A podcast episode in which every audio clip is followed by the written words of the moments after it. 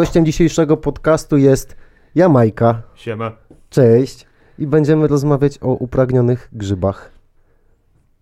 Jak rozmowa tak się potoczy, to jak najbardziej. O grzybach, o kultywacji grzybni, nie samych grzybów, ale do tego dojdziemy. Jamajka, czym ty się właściwie zajmujesz? Nazwa, która najbardziej mi odpowiada, to jest mykologia rozrywkowa. Czyli rozrywkowe podejście do grzybów, do grzybni. Tak. Mykologia to jest nauka o grzybach, a rozrywkowa to już chyba każdy rozumie. Czyli co robisz w swojej pracy? Pracuję w firmie i zajmuję się produkcją growkitów grzybów psylocybinowych, Psilocybe cubensis. Okej. No to teraz tak, żebyśmy tu określili, bo temat jest traktowany różnie. No, ty kultywujesz akurat grzybnie w formie growkitów, które służą tylko i wyłącznie do oglądania ich pod mikroskopem. Tak, w Polsce growkity służą tylko do oglądania pod mikroskopem, tudzież trzymania sobie ich na półeczce w lodówce. Okej, czyli określmy sobie tą sytuację prawną. W Polsce sam grzyb zawierający substancje, które mogą zmienić twoją świadomość, jest nielegalny, czyli psylocyna, psylocybina odpadają. Natomiast jeżeli chodzi o samą grzybnię, która tych substancji czynnych, aktywnych nie zawiera, jest jak najbardziej legalna i możecie sobie coś takiego kupić i trzymać w domu i oglądać. Tak, grzybnia nie zawiera żadnych substancji w Polsce zakazanych, więc jak najbardziej można sobie ją u nas na stronie zamówić. No a co już się z nią stanie u was w domu, no to wasza sprawa, tak? Najważniejsze, że będąc w Polsce nie będziecie starali się wyhodować z tego owocników. Producent nie ponosi odpowiedzialności za złe korzystanie ze swoich produktów po prostu. I jak najbardziej. Okej. Czyli tak, grzyby są w Polsce nielegalne, grzybnia jest legalna, spożywanie jest nielegalne, spożycie jest legalne? To może tak, grzybnia nie zawiera substancji psychoaktywnych, nielegalnych. Okej. Owocniki są nielegalne, bo zawierają substancje psychoaktywne. A jeśli chodzi o polskie prawo, to posiadanie substancji psychoaktywnych jest nielegalne, ale już bycie pod ich wpływem nie jest nielegalne. Skomplikowane się to robi troszeczkę. No jak to cała Polska. A gdzie na przykład to jest legalne? Masz jakieś takie informacje, czy są jakieś luki prawne? Coraz więcej państw na świecie przynajmniej podchodzi w depenalizację psychodelików jako takich. Więc nie grozi nam już odsiadka za posiadanie. Ale dalej jest to nielegalne. Coś ostatnio się zmieniło w Stanach Zjednoczonych, przynajmniej w jednym ze Stanów. Wiem, że dużo łagodniejsze jest też już podejście w Brazylii. Nie jestem pewien, ale chyba tam już jest to nawet legalne posiadanie. A w Meksyku na pewno, bo oni chyba wszystko zalegalizowali jakiś czas temu. Tak samo Portugalia jest tam pełna depenalizacja właściwie posiadania na własny użytek większości rzeczy.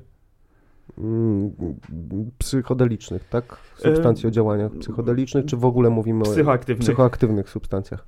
Okej, jeżeli chodzi o Meksyk, to z tego co wiem, to tam nie wiem jak i kto na to wpadł, ale w końcu ktoś pomyślał i okazało się, że żeby poradzić sobie z kartelami narkotykowymi, oni stwierdzili, że no po prostu przestaną ludziom tego zabraniać i jeżeli cały proces będzie od samego początku do samego końca legalnie kontrolowany przez państwo, no to nie będzie się to opłacało grupom przestępczym i cała reszta szarej strefy jakichś innych działań, które mogą się pojawić w związku z prowadzeniem takich, a nie innych interesów, no po prostu problem sam może się rozwiąże. No, jak to Meksyk w Meksyku, tak od razu nie widać efektów, ale...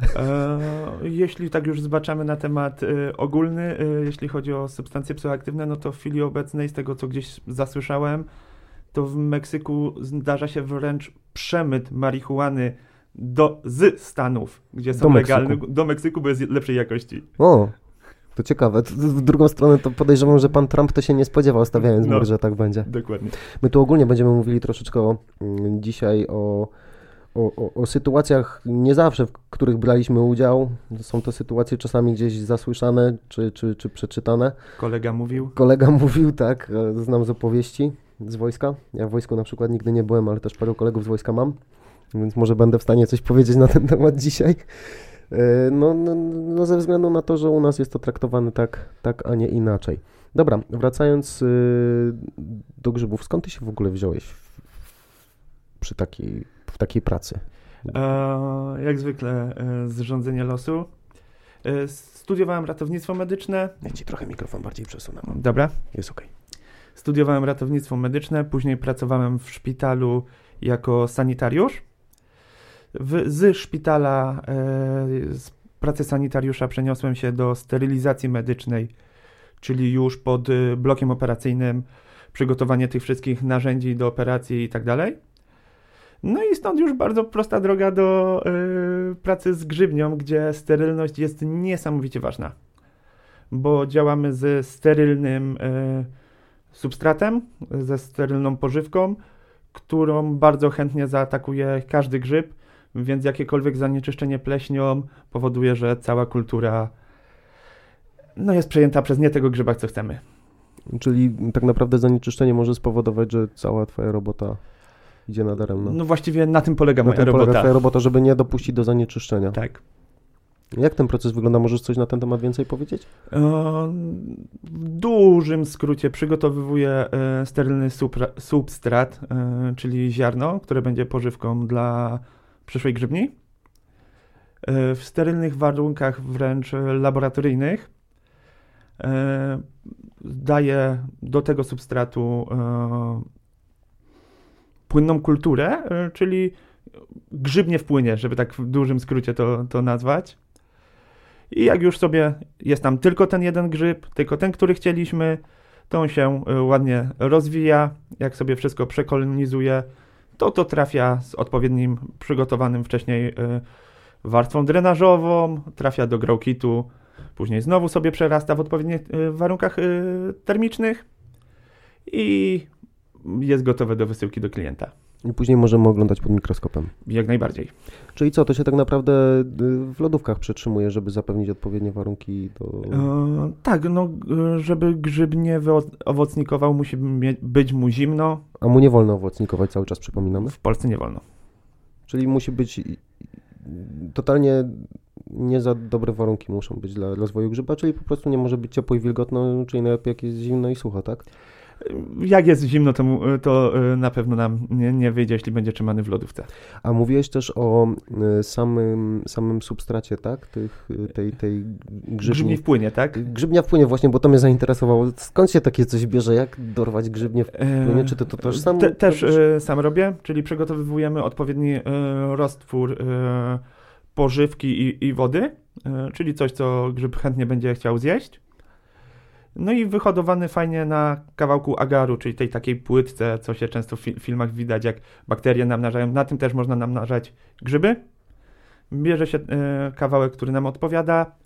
Jak mamy pewność, że jest tam tylko ten jeden grzyb, to wtedy on trafia do tej płynnej kultury. A skąd ta pewność? Robisz parę transferów Robisz parę transferów z agaru na agar i jak wycinasz kawałek i dajesz na następną, on się znowu rozrasta, znowu wycinasz kawałek, znowu rozrasta i nie pojawia się nic innego, bo to dość ładnie widać. One mają, grzybnie mają inne kolory często, czy inną strukturę i widać, jeśli tam jest coś innego niż to, co chcieliśmy.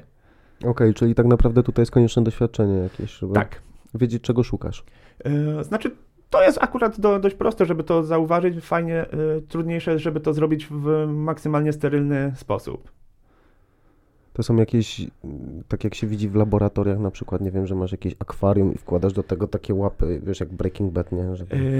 Blisko nie wkładam łap, mam komorę laminarną, czyli urządzenie z porządnym filtrem HEPA, które nadmuchuje mi sterylnym powietrzem, w taki sposób, że nie nachodzą zawirowania powietrza i żadne powietrze nie jest zasysane z powrotem do komory. Więc wiem, że tam mi nic nie wleci, co nie powinno wlecieć. I jak masz taki kawałeczek, nawet nie wiem jak to wiesz nazwać powierzchniowo, to są małe rzeczy najprawdopodobniej. No takie 3x3 mm. No to powiedzmy takie 3x3 mm i to zaczynasz kultywować, żeby ta grzybnia się rozrastała w pewien sposób. To rozumiem, że z takiego jednego kawałka 3x3 mm to jest jakoś ograniczona ilość grzybni, która z tego może powstać? Nie, jak najbardziej. Grzybnia się po prostu rozrasta, jak tylko ma gdzie i ma dobre warunki, więc można ją wielokrotnie kopiować, klonować na kolejne substraty. Słyszałem taką teorię gdzieś, tak już abstrahując, że ta grzybnia, o której mówimy, to w ogóle z kosmosu przybyła na Ziemię. Co o tym myślisz?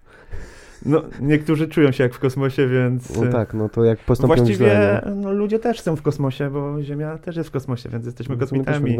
No wszystko jest jednym, no to, ale to już po grzybach tak można do takich wniosków dojść, tam jak zaszkodzą, gdzieś tam się nawdychasz albo naoglądasz za dużo tych grzybów, to później też tak może być, ale do tego wrócimy.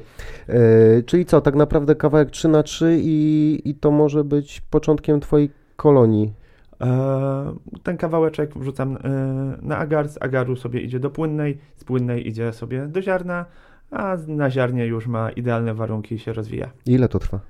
Bardzo różnie.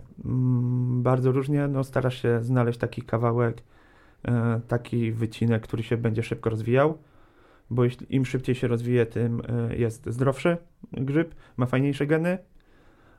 No i też jest mniejsza szansa, że co innego go zaatakuje, bo w pełni skolonizowane ziarno już nie jest tak atrakcyjne dla innych grzybów jak ziarno sterylne. W pełni skolonizowane, czyli po prostu jak się jeden rodzaj grzyba rozprzestrzeni, tak? To tak bardziej po polsku, jeśli jeden grzyb już zajmie całe ziarno, okay, to nie ma, inny już tak łatwo go nie zajmie. Dobra. Czyli z racji tego, że już nie ma miejsca, to na przykład na tą właśnie pleść, która jest niewskazana, to... Tak, do pustostanu łatwo się wprowadzić, ale już ktoś tam mieszka, to nie wprowadzisz się jako następny. No, ale z pustostanu też ciężko ludzi wyjąć, jak już tam siedzą, z tego co wiem. Tak jest też z zakażeniami, ciężko je wyjąć. Okej, czyli tak naprawdę można to traktować trochę poniekąd jak organizm ludzki. Jak organizm żywy, bo jest to organizm żywy, więc trzeba mu zapewnić odpowiednie warunki i on sobie będzie rosnął. Jest to największy chyba organizm żywy na świecie. Mówisz ogólnie o grzybach. Tak, jeśli chodzi o grzyby, jest to bardzo ciekawy kawał biologii, nie do końca dobrze zbadany, a największe organizmy to właśnie organizmy grzybów, które występują pod dżunglą i wielokilometrowe połacie zajmują. A powiedz mi, a jak to wygląda, jeżeli te organizmy zajmują tak duże terytoria, że tak naprawdę, no z tego co widziałem, to tych grzybni są różne rodzaje, tak? Jak najbardziej. One są nawet występujące na jednym terenie, może być kilka rodzajów grzybów z danego jakby gatunku. Chodzi mi tutaj o działanie w tym momencie, tak? Mówimy o składzie, o psylocynę, psylocybinę, nie? Chodzi ci, czy w naturalnych warunkach w jednym miejscu może być dużo grzybni, które dają z tego samego gatunku... Które zawierają tą samą substancję aktywną, ale są to inne rodzaje w obrębie gatunku. Ja przepraszam, nie jestem biologiem, także... Też nie jestem, jak mówię, studiowałem ratownictwo medyczne. No to i tak masz troszeczkę bliżej do biologii niż ja po politologii, której nie skończyłem. Dziękuję. Pozdrawiamy panią od nie pamiętam już czego, ale pozdrawiamy panią. Pani mnie na pewno pamięta, byłem porażką edukacyjną, także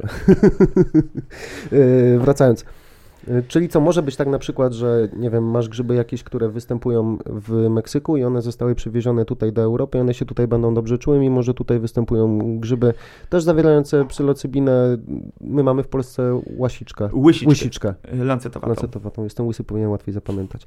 Łysiczka lancetowata i coś jeszcze chyba? Jeszcze jest ich kilka rodzajów po prostu. Najbardziej popularne, jeśli chodzi o grzyby psylocybinowe w Polsce, jest łysiczka lancetowata. W naszych okolicach można też spotkać łysiczkę czeską.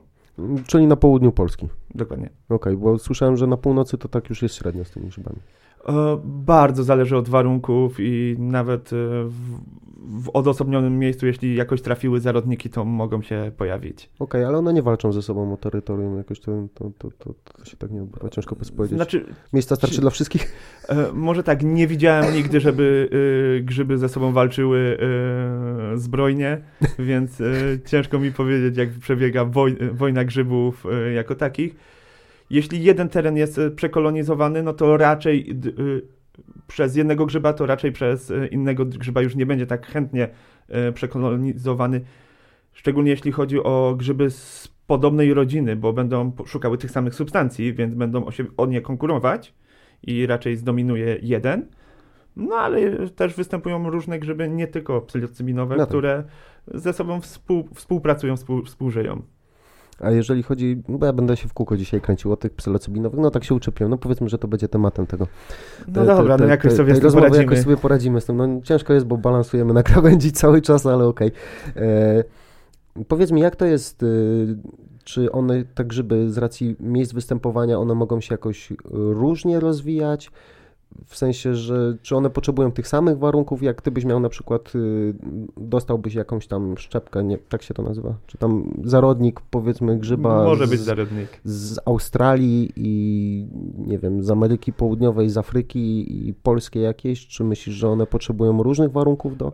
Na pewno, choćby to, że to są zupełnie różne gatunki. Łysiczka lancetowata, a Psilocybe cubensis, czyli kubenzisy, to są zupełnie inne organizmy, które potrzebują zupełnie innych warunków. I mimo że wytwarzają podobne substancje, no to jest zupełnie co innego. No tak jakbyś porównywał jabłko i banana, tak? I jedno i drugie wytwarza jakiś cukier. No jest owocem, nie? A jednak warunki, sposób uprawy jest zupełnie inny. No tak. Czyli tak samo to traktować.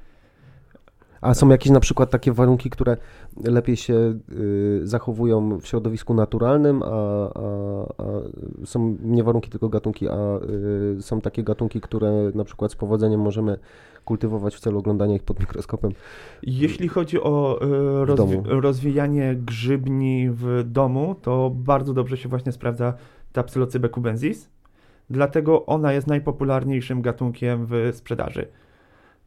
Jeśli chodzi o polską łysiczkę, jest bardzo ciężko, żeby wyhodować to w warunkach domowych, jeśli chodzi o grzybnie, bez dodatkowych, bez zaszczepiania tego na drewnie, żyjącego drzewa i tak dalej. Więc jeśli chodzi o łatwość... Kwestia pożywki, tak? I pożywki, i nawet symbiozy niejako, bo sama łysiczka lancetowata w domowych warunkach nie za bardzo chce rosnąć. No właśnie czytałem, że one też bardzo specyficzne akurat warunki potrzebują, bo nie dość, że najlepiej, jeżeli to są łąki, jeżeli to nie jest ani za bardzo zacienione, ani za bardzo oświetlone, ani za dużo, ani za mało wody, a jeszcze dobrze, jak są odchody zwierzęce, prawda, tam jest cała masa jakichś takich warunków, które muszą być spełnione. Trochę jak szukanie, nie wiem, rydza, tak? No tak, no tak jak szukasz każdego innego grzyba, wiesz, że jeden lepiej rośnie przy topoli, drugi przy dębie. Tak samo łysiczka lancetowata, która występuje w Polsce, też potrzebuje konkretnych warunków i tam najchętniej rośnie. Jeśli chodzi o te grzyby Psilocybe cubensis, one potrzebują mniej specyficznych warunków, dlatego jest dużo... większa łatwość hodowli ich w warunkach domowych. Mówimy o grzybni. Cały czas. Nie hodujemy owoców, czyli owocników, czyli grzybów, jako takich, tego, co wystaje nad ziemią. O, bo to też było ciekawe, bo myśmy rozmawiali właśnie przed programem, że owocnik jest zakazany. Tak? W polskim prawie nielegalna jest substancja, która występuje w owocniku. A to, do czego chcesz nawiązać, to jest prawo holenderskie, gdzie nielegalna jest grzybów psylocybinowych wystająca nad ziemię część. Dlatego w sklepach w Holandii są dostępne trufle, które są częścią przetrwalnikową grzybni i występują pod ziemią. Ale zawierają substancje. Zawierają substancje psychoaktywne. Okej. Jeżeli chodzi o samo zastosowanie, to tak jak już jesteśmy tutaj przy tych grzybach, to nie jest tylko tak, że ludzie korzystają z tego w celach rozrywkowych, ale między innymi z tego, co wiem, chyba w Holandii, w Szwajcarii i w Stanach Zjednoczonych, chyba Wielkiej Brytanii, prowadzi się już na nowo po 50 latach przerwy badania ogólnie nad działaniami tych substancji na organizm ludzki. Nie mówię tutaj o tym, jak fajnie urąbać się na imprezie, czego chyba nikomu nie polecam w przypadku tych substancji. Tylko... Ogólnie nie polecamy zażywania żadnych substancji i nikogo do zażywania ich nie namawiamy. Nie, zdecydowanie nie. Tym bardziej, że jest to nielegalne i grozi za to odpowiedzialność prawna. No i w trosce o własne zdrowie i zdrowie psychiczne, no bo jak już jesteśmy przy ostrzeżeniach, dobra, to jedziemy z ostrzeżeniami. Dawaj, teraz, to trzeba powiedzieć, żebyśmy sobie tu ustali jasno. To są substancje traktowane jako narkotyki i one wpływają na świadomość bądź też nieświadomość, mogą się wydarzyć rzeczy różne. Grzyby są bardzo mocno traktowane jako substancje, które są nieprzewidywalne, jeżeli chodzi o ich użycie, w sensie takim, że jeżeli ty sobie wypijesz tam 2 piwa, to mniej więcej jesteś w stanie powiedzieć, co się z tobą będzie działo, czy 3 piwa. Natomiast jak zjesz jakąś tam liczbę grzybów, a zjesz o jakąś tam liczbę więcej albo mniej, to nie jesteś do końca w stanie stwierdzić. To nie ty decydujesz po prostu w przypadku tych substancji. Co się z tobą będzie działo? Uważaj, nie rób tak. W dużym skrócie, jak jesteśmy przy samej psylocybinie, przy grzybach psylocybinowych, to tak, no to nie jest piwerko imprezowe, to jest po pierwsze owoc żywego organizmu, więc jego stężenie substancji psychoaktywnych może być różne, nawet w 1 gramie. Czyli każdy egzemplarz może zawierać inną ilość substancji czynnej. No, porównując z powrotem do jabłek, jedno jabłko z tego samego drzewa może być słodsze, a drugie mniej słodkie. Mhm. Plus to, że jest to substancja z gatunku, z rodziny psychodelików, więc no, wiąże się to z pewnymi właściwościami psychodelików, gdzie bardzo ważne jest, żebyśmy mieli odpowiednie nastawienie i tak dalej, więc cały nasz mindset bardzo mocno wpływa na to, jak odczujemy działanie substancji. Czyli tak zwany set i setting, o którym wszyscy mówią. Tak. Ale to też nie jest gwarancja tego, że... Oczywiście, że będzie... to jest istotne, ale nie jedyne, tak? Gdzieś jakieś rzeczy, które siedzą nam z tyłu w głowy, nasze samopoczucie, czy choćby migająca gdzieś lampka od telewizora. No nieważne, co się może wydarzyć z lampką od telewizora, aczkolwiek rzeczy, na które normalnie nie zwracamy uwagi, mogą mieć bardzo istotny wpływ podczas przebywania w odmiennym stanie świadomości. Tak. Po prostu może ci przeszkadzać to, co ci nie przeszkadza na co dzień, możesz się bać tego, czego się nie boisz na co dzień, może cię śmieszyć to, co cię nie śmieszy na co dzień. No, reakcje są nieprzewidywalne, także cały czas ostrzegamy, uprzedzamy i nie róbcie tego w domu. Jeżeli ktoś by chciał spróbować, są miejsca na świecie, gdzie można to zrobić, bo są już takie miejsca na świecie. Ja do końca nie jestem pewny, jak to jest w Czechach, ale wydaje mi się, że tam chyba nawet MAPS działa, tak szczerze powiedziawszy. Co prawda MAPS jest organizacją, która zajmuje się badaniem interdyscyplinarnym pod kątem zastosowania medycznego i w leczeniu na przykład uzależnień, a nie w tym, żeby mieć fajną jazdę na dyskotece, bo to nie o to chodzi.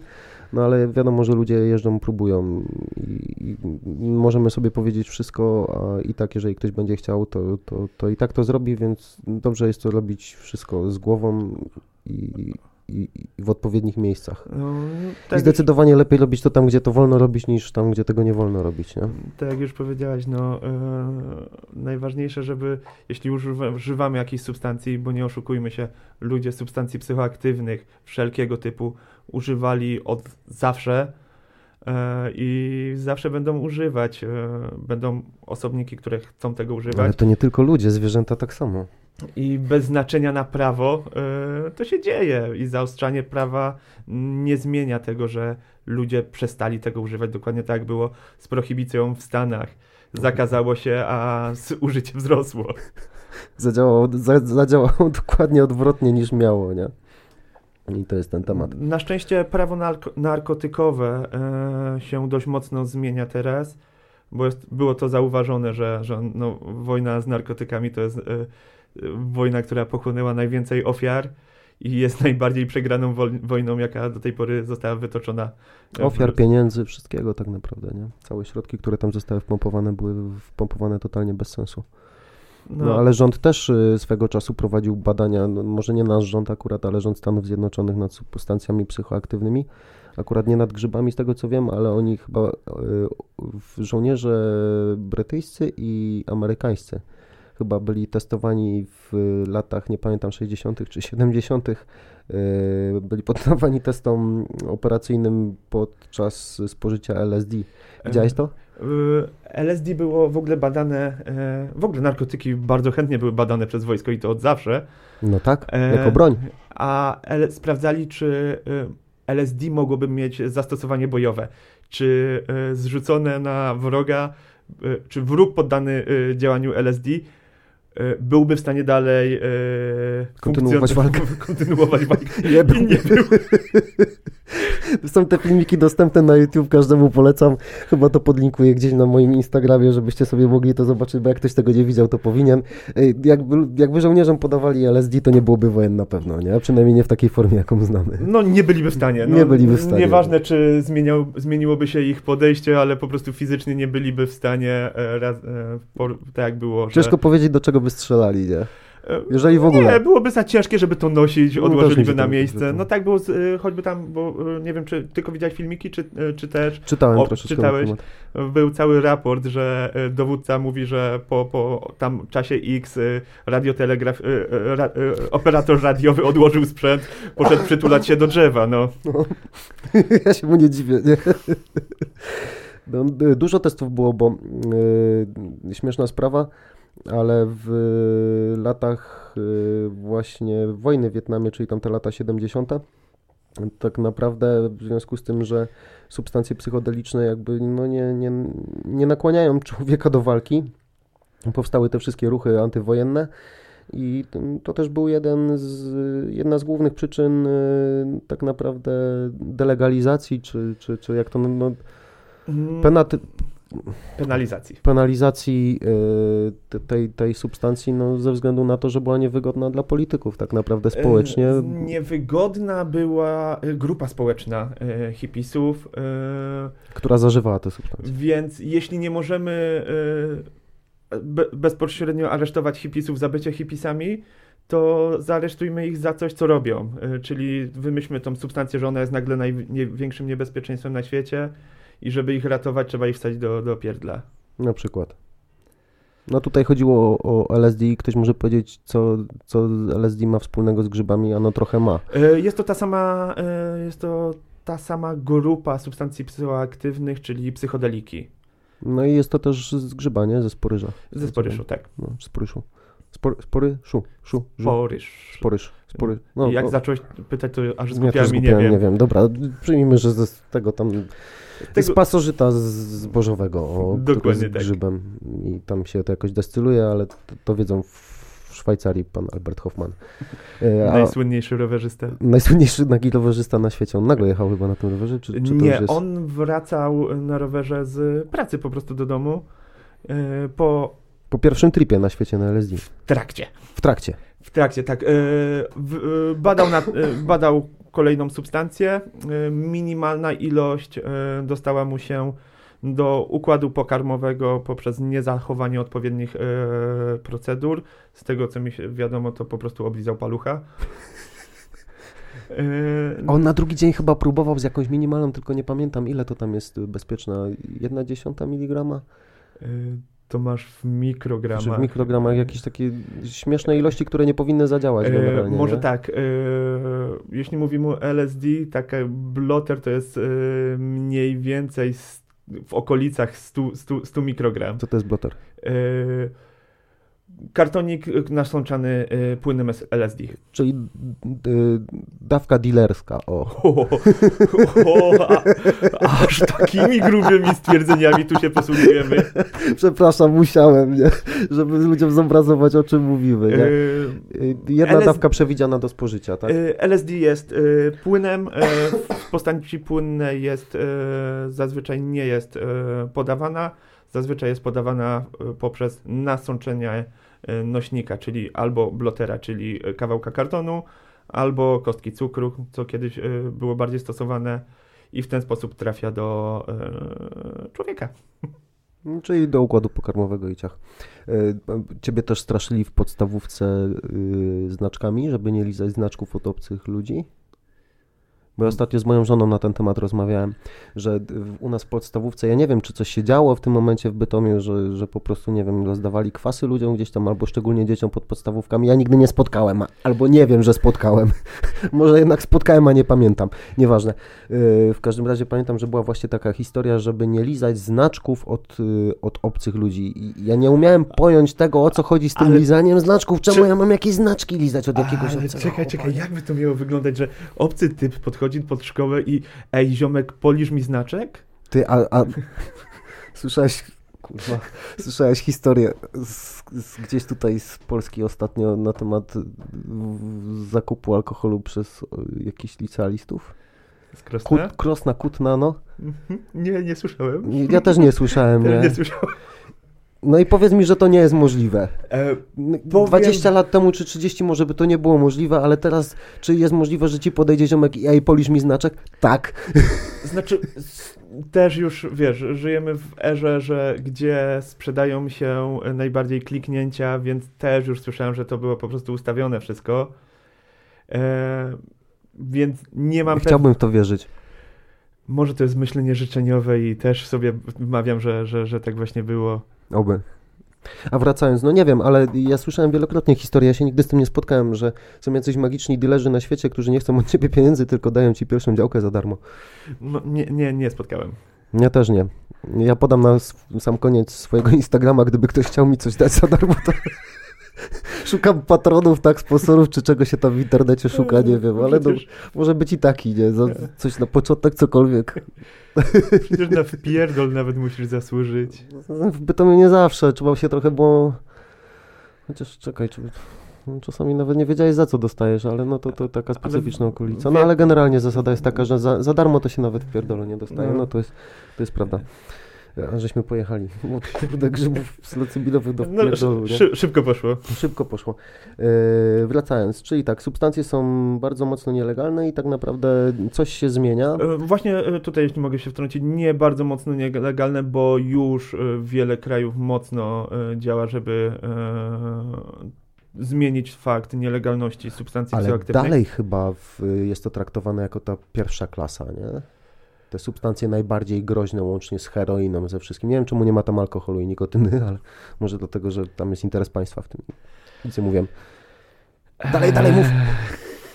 Tak. Wiesz co, myślę, że są już mocne badania nad temat psychodelików użytych w terapii choćby lekoopornych, depresji, przy depresjach w stanach terminalnych, więc to już musiało zostać wykreślone z listy substancji tej najwyższej klasy, to nie wiem. Bo najwyższa klasa to była substancja psychoaktywna bez zastosowań medycznych. No tak. A teraz ciężko jest im się przyznać, że nie ma zastosowania medycznego w przypadku akurat psylocyny, psylocybiny. Zresztą tak samo LSD i MDMA, nie? Dokładnie. I ketamina. I ketamina jest chyba w ogóle, dla mnie ta substancja, najmniej o niej wiem. Mhm. Mimo, że jest najbardziej... Bo nie jesteś koniem. Bo nie jestem koniem, dokładnie. Mimo, że jest chyba najczęściej stosowaną w tym momencie substancją, jeżeli chodzi o takie zabiegi, o leczenie, o seanse. Nie mam na ten temat danych, więc po prostu nie będę się wypowiadał, żeby... To nie będziemy się kłócić na ten temat, ale ja też, tak mi się wydaje, że dzisiaj nawet chyba na ten temat słyszałem i że były jakieś badania przeprowadzone i okazało się, że ta substancja w tym momencie jest najczęściej występującą, no i z nią jakby lekarze mają najmniej problemów na świecie, terapeuci, żeby ją przepisywać i stosować. Natomiast co było śmieszne, kolejna substancja, o której nie wiem za dużo, ibogaina, dobrze mówię, wykazuje najlepsze działania, jeżeli chodzi o wszystkie te terapie, właśnie o leczenie PTSD, uzależnień. Działa najszybciej, ale jest chyba też jedną z trudniej przewidywalnych, jeżeli chodzi o samo prowadzenie sesji. Z tego, co mi wiadomo, też nie jestem ekspertem, więc nie chcę się tutaj wypowiadać jako ekspert od iboganiny. Nie mówimy o opiniach, o zasłyszanych rzeczach, także trzeba to sprawdzić. Iboganina, no tutaj tripy potrafią naprawdę zgnieść człowieka i jest ciężka do przeprowadzenia. Jeśli chodzi o uzależnienia, daje bardzo, bardzo fajne efekty z tego, co słyszałem. Znasz kogoś, kto... Masz jakiegoś kolegę gdzieś? Nie miałem z tym żadnego kontaktu. To jest roślina afrykańska chyba w ogóle, nie? Jakoś gdzieś tam to jest korzeń, nie korzeń, tylko kora chyba jakiegoś drzewa. Nie wiem dokładnie, nie znam się na tym. Wiesz co, nie jestem ekspertem, więc nie chcę wpowiadać... Nie idziemy w tą stronę, gadam o grzybach, ty jesteś od grzybów. No, tu troszkę lepiej się czuję. Już troszkę lepiej, dobra. Tak musimy przejść przez te substancje, no bo... No to są substancje, które wywołują jakieś dyskusje i fajnie, że się zaczęło o tym w ogóle rozmawiać, bo parę lat temu nie było żadnych dyskusji na ten temat, no bo po prostu było nie i nie. No i się nie interesuje i w ogóle... Po co się tym interesujesz, jak komu to potrzebne? Browara w sklepie. Tak. No o, jeszcze jeżeli chodzi o szkodliwość, bo tutaj akurat wyniki badań są ogólnie dostępne i to pamiętam. Numerem 1, jeżeli chodzi o szkodliwość społeczną na świecie, no, ku zaskoczeniu 38 milionów Polaków jest alkohol. Tak, mówisz o tych badaniach, które brały pod uwagę i społeczne, i zdrowotne, i ekonomiczne, tak. Ogólnikowe. Generalnie rozbija rodziny, powoduje uszkodzenia organizmu, bo to są narządy wewnętrzne, najczęściej wątroba, żołądek, mózg, wszystko inne. No i społeczne, czyli rozbijanie właśnie wszelakich relacji tak naprawdę. Nie? Nie oszukujmy się, jeśli widzimy bijatykę gdzieś pod klubem, to mała jest szansa, że osoby są w 100% że zatruły się grzybami.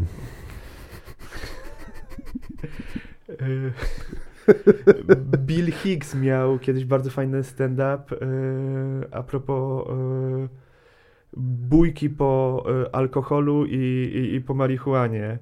No i w momencie, jeśli osoby by były po marihuanie, no to na meczu to by było hej, hej, hej. No i na tym by się... chodźmy coś zjeść. No. Na tym tak by się bójka skończyła. Grzyby. Sytuację mamy generalnie przegadaną, jeżeli chodzi o zastosowanie... Stosować w Polsce nie wolno i tyle, i tego się trzymajmy. Znaczy, sytuację prawną. Jeśli chodzi właśnie o stosowanie, powoli jest walka o to, żeby zmienić status prawny i dopuścić badania medyczne nad stosowaniem właśnie w terapiach, choćby przy depresji. Polskie Towarzystwo Psychodeliczne w miniony weekend miało pierwszy taki duży zjazd. Wystosowało też petycję, którą można podpisać w necie. Chyba pozwolę sobie podesłać tobie, żebyś mógł podlinkować. Nie pamiętasz adresu teraz? Teraz nie pamiętam, ale... Mów, ja sobie zaraz to znajdę albo sobie zapiszę i później to na sam koniec podamy, bo to jest dosyć ciekawe. Znajdziesz u mnie na wallu na Facebooku. Masz? No. Dobra, to zaraz będę szukał, podamy na koniec. No to tam jest petycja, że można się podpisać pod tym, żeby właśnie ułatwić badania przez naukowców, lekarzy, żeby mogli leczyć czymś, co na świecie daje bardzo obiecujące wyniki. Bo skoro możemy leczyć ludzi morfiną, czy właściwie im pomagać w bólu, która jest substancją narkotyczną, to dlaczego nie możemy używać innych substancji, które mają dużo mniejsze skutki uboczne, a są bardzo obiecujące w chorobach, które niestety... Które są lekko odporne tak naprawdę. No teraz coraz bardziej niszczą świat, nie? Niszczą społeczeństwa, samobójstwa w chwili obecnej w Polsce pochłaniają więcej osób niż wypadki samochodowe. Poważnie? Zaskoczyła mnie ta informacja. Nie wiedziałem. No to idziemy w kierunku Japonii, tak? Idziemy w kierunku rozwiniętych krajów na świecie. To jest tendencja światowa. Czyli co tak naprawdę powrót do tego, co... No bo substancje psychodeliczne od zawsze były stosowane. Chyba pierwsze napotkane gdzieś tam przekazy, to i starożytny Egipt i gdzieś w Babilonie, właściwie wszędzie na świecie w tych starożytnych kulturach, czy już pomijając te wszystkie meksykańskie, tak? Plemiona Inków, Azteków, tam te ceremonie się odbywały, oni gdzieś tam z tego korzystali w różnym najprawdopodobniej w różnym, z różnym, że tak powiem, zamierzeniem, bo ja nie wiem, czy oni prowadzili, dla kogo były te substancje wtedy, bo może było tylko tak, że to była jakaś tam kasta szamanów, kapłanów, przywódców, no nie mam pojęcia, jak to się wydawało, ale znali te substancje wszyscy. Może tak, no każda kultura gdzieś jest oparta o jakąś substancję psychoaktywną, gdzieś w swoich korzeniach tą substancję miała. I wiele kultur uważało, że właśnie wprowadzenie się w ten odmienny stan świadomości to jest przekroczenie tej granicy, kontakt z absolutem, kontakt z Bogiem, przejście za magiczną zasłonę oddzielające jeden świat od drugiego.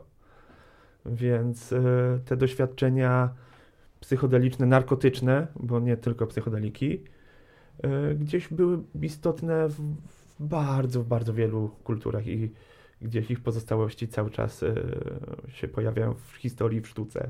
Ja nawet słyszałem taką teorię i to chyba było w filmie, o którym rozmawialiśmy przed nagraniem, Fantastic Fungi, to co jest dostępne, chyba jeszcze jest dostępne na Netflixie i każdemu polecam, jak ktoś nie widział.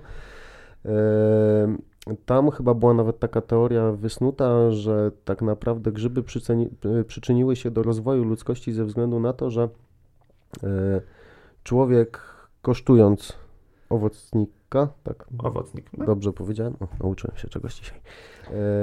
Zjadając owocniki, no zgłębił, dotarł gdzieś tam do siebie na tyle, żeby się zastanowić nad sensem swojego istnienia i to go gdzieś zmotywowało do dalszego rozwoju, do poszukiwania, do nauczenia się mowy. Gdzieś ta synestezja właśnie powstała, żeby te myśli gdzieś tam to wszystko przelać. Pierwsza sztuka się pojawiła najprawdopodobniej też, bo w jaskiniach, z tego co pamiętam, to tam też są jakieś ślady takich dziwnych kształtów grzybkowych.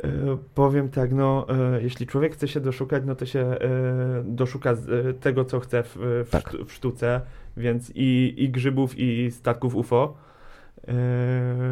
Ale z tego, co kojarzę, mówisz o teorii zjaranej małpy, która zeszła z drzewa i poprzez pobudzenie neuronów i tak dalej, po substancjach psychoaktywnych, gdzieś tam te funkcje wyższe mózgu zostały później, powiedzmy, że odblokowane, tak, ale nie zostały przekazane, tylko po prostu aktywowane, ta małpa pokazała następnym i w ten sposób gdzieś to przyczyniło się do ewolucji gatunku ludzkiego.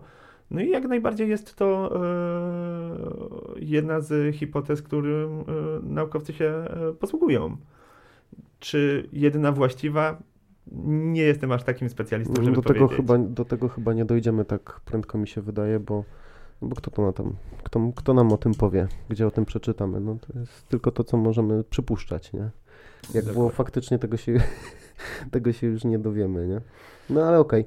Z grzybami jest tak, że mogą pomóc, mogą też zaszkodzić, jak są stosowane przez niewłaściwe osoby w niewłaściwych celach, w niewłaściwy sposób, ale chciałem pogadać o takim zjawisku jak tak zwana zła jazda, zły trip, bad trip. Bo to jest też coś, co się pojawia dosyć często i pytają o to szczególnie ludzie, którzy nigdy nie mieli kontaktu z takimi substancjami i wydaje mi się, że ten taki sławny bad trip to jest też jeden z elementów, który jest wykorzystywany albo był wykorzystywany, bo już teraz chyba też odrobinę mniej, przez środowiska, które chcą tam gdzieś przepchnąć swoje teorie na temat szkodliwości tych substancji, zagrożeń związanych z nimi płynącymi, no, że możesz się poczuć źle. Oczywiście, że możesz się poczuć źle. Jak przejesz się serniczka, też możesz się poczuć źle. A wypij za dużo wódki.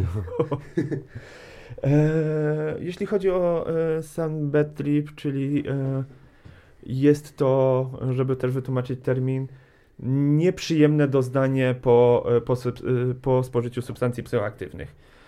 Czyli cała podróż, całe działanie substancji jest u nas nieprzyjemne, może wystąpić lęk i tak dalej, i tak dalej.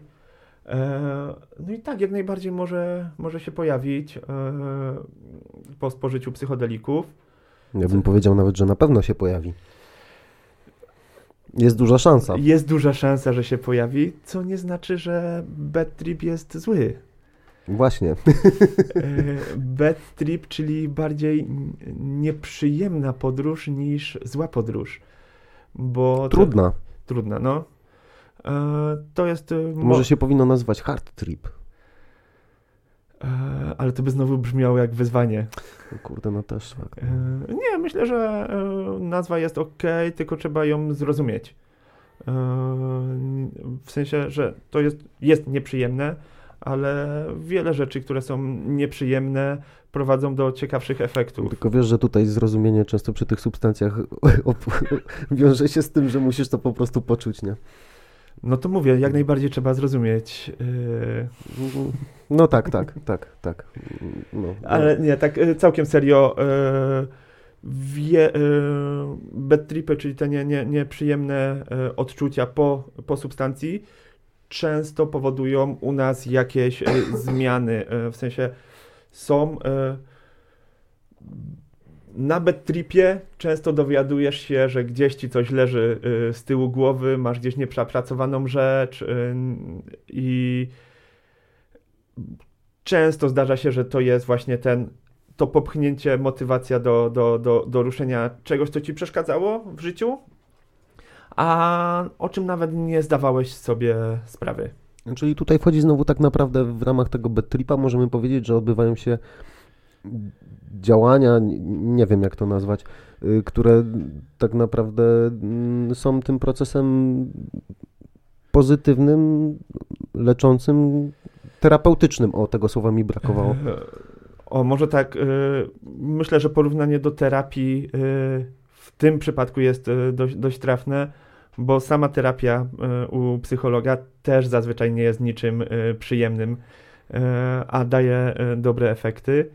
Tak samo jest, może być z bad tripem, tylko tutaj też chciałbym mocno zaznaczyć, że nie chciałbym, żeby zabrzmiało tak, że uważam, że olać terapię, a zażywać substancje. Najlepiej by było, gdyby, tak jak w cywilizowanych krajach, możesz zażyć substancję pod okiem doświadczonego terapeuty. I tak właśnie leczy się PTSD już, leczy się tą lekooporną depresję. No i tutaj też MDMA jest wykorzystywane, nie? Właśnie ze względu na czas trwania tych tripów, że one są po prostu krótsze i bardziej przewidywalne do tych terapii, nie? Tak, ja tak wrzucam te tematy, bo po prostu jest dużo informacji gdzieś, przepraszam, że się wcinam, ale muszę to gdzieś upchać, nie? Ja wiedziałem, że to będzie ciężkie do ubrania, no bo to jest takie balansowanie... I balansowanie jest na granicy tego, co można powiedzieć, i balansowanie jest na temat... Trzeba by było zrobić bardzo długi wykład, żeby wprowadzić ludzi, żeby wszystko było od początku zrozumiałe, dlatego też nie oszukuję się, że wszystko będzie zrozumiałe dla osoby zupełnie zielonej w temacie, ale może da to jakiś taki impuls, żeby choć troszkę więcej poczytać. I od tego by chyba należało zacząć. Jeżeli ktoś w ogóle chciałby, planuje, nie wiem, ma taką potrzebę wewnętrzną, żeby szukać tego swojego miejsca w tym świecie psychodelicznym, to najlepiej byłoby zacząć tak naprawdę od lektury literatury. Jest taka książka Bena Sessy, Renesans psychodeliczny. Książka jest o tyle ciekawa, jest pisana przez angielskiego autora, z tego co pamiętam, on współpracuje też z MAPS już w tym momencie. Tam zresztą w jego książce bardzo dużo tych naukowców z MAPS się przewija. Gość opisuje perspektywę stosowania środków psychodelicznych, no nie chcę tego tu narkotykami nazywać, ale tak, narkotyków o działaniu psychodelicznym, patrząc z punktu widzenia użytkownika rekreacyjnego, jako osoby młodej, żyjącej tam w latach 90., 2000 w Wielkiej Brytanii, gdzie tam te wszystkie rave party się działy, no i oni po prostu te środki zażywali rekreacyjnie, grzyby u nich rosły gdzieś tam na polach, na podwórkach i no, każdy wiedział, jak z tego korzystać, ale facet został terapeutą. Mhm. I pokazuje dwie strony tego samego medalu, czyli jak to wygląda z punktu widzenia użytkownika rekreacyjnego i jak to wygląda z punktu widzenia lekarza, terapeuty, który chce prowadzić właśnie swoje terapie w oparciu o dane substancje. I uważam, że to jest, przynajmniej dla mnie to była jedna z lepszych takich wprowadzających książek do tematu, żeby w ogóle się złapać, o co w tym chodzi, jak to działa, co jest bezpieczne, co nie jest bezpieczne. Natomiast no, trzeba zwrócić też uwagę na to, że to, co my przeczytamy w książce o danych substancjach, a to z jaką substancją, ze względu na to, że ona jest nielegalna, możemy się zetknąć, kupując ją w sposób niewłaściwy, nielegalny, na ulicy zabroniony, to są dwie różne rzeczy. No. I tu wracamy do testów. Rozmawialiśmy o tym już przed nagraniem, ale od mojego byłego współlokatora usłyszałem stwierdzenie, które mi się kiedyś bardzo spodobało, że najniebezpieczniejszą substancją jest nieznana substancja. Jak dostaniesz biały proszek na ulicy, to możesz przypuszczać, co to jest, ale nie masz tej pewności, tak? Nie masz chromatografów wokół, więc to jest największe, przynajmniej dla mnie, według mnie, niebezpieczeństwo nielegalnych substancji. Kupujesz coś i nie wiesz, co dostaniesz. No i już są oddolne inicjatywy, żeby chociaż troszkę polepszyć ten stan. Organizacja, która nazywa się Społeczna Inicjatywa Narkopolityki, od dłuższego czasu działająca w Polsce. W skrócie SIN, tak? W skrócie SIN. Wcześniej była studencka, ale ludzie dorośli. Ile można było kiblować? O, akurat jak rozmawiamy o tym moim współlokatorze, to długo. Mają dostępne, wychodząc z prostego założenia, ludzie, jeśli chcą brać narkotyki, to i tak będą je brali, bez względu, czy im się zakaże takimi karami, czy innymi. Ja się z tym zgadzam. Więc spróbujmy w drugą stronę. Jeśli już biorą, to niech zrobią to bezpieczniej i odpowiedzialniej, czyli zredukujmy szkody, jakie mogą sobie wyrządzić. Między innymi w tym nurcie właśnie dostępne są na internecie, na stronie SIN-u, testy kolorometryczne, czyli małe próbóweczki z odczynnikami, do których dajesz odrobinkę wspomnianego wcześniej białego proszku, tudzież piguły. Bądź proszku w innym kolorze. I sprawdzasz, czy ta substancja w próbóweczce się zmieniła kolor, tak jak wskazuje ulotka. Wtedy daje ci to większe bezpieczeństwo, nie 100%, bo no, tu mamy walkę dwóch chemików, więc... Jak ktoś widział Ikarusa, to wie, o czym mowa. Więc choćby w przypadku LSD wrzucasz do próbóweczki, ma zmienić się kolor przykładowo na niebieski, teraz już nie pamiętam, jeśli to jest LSD. Więc jak było nasączane czymś innym, no to dodawali więcej barwnika, który po prostu barwił w zwykły sposób ten produkt na niebieski.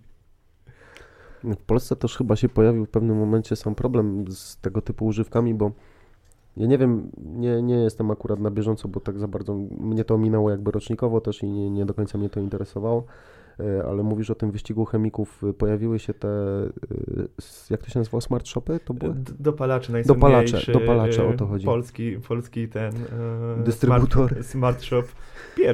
Pierwszy, nie? Z tego, co mi wiadomo, a na pewno najgłośniejszy, no, od nazwy firmy się cała gałąź chemii wzięła w Polsce. Właśnie, chyba tak było, nie? Bo to później było nazywane dopalaczami, już nie narkotykami, tylko dopalaczami właśnie, bo tak. Substancje były niezabronione? No teraz w prawodawstwie jest to nazywane substancjami zastępczymi. Okej. Nie są to substancje zabronione, ale może ci za posiadanie ich kara administracyjna przysługiwać. Okej. Znowu za posiadanie, tak? Za posiadanie. No w Polsce... A tych sklepów już nie ma? Jeśli masz internet, to wiesz, że są. Nie szukałem, dlatego pytam. Ale stacjonarnych już jako takich nie ma. Stacjonarnych... No pamiętasz, jak to wyglądało jeszcze parę lat temu? No to tak. Szedłeś przez osiedla jakiekolwiek, gdziekolwiek i tam po prostu te sklepy były. Jak nie? Najbardziej. Na samym początku, jeśli chodzi o dopalacze, no to tam były niezabronione substancje psychoaktywne, więc które powiedzmy, że były jako tako przebadane. Mhm.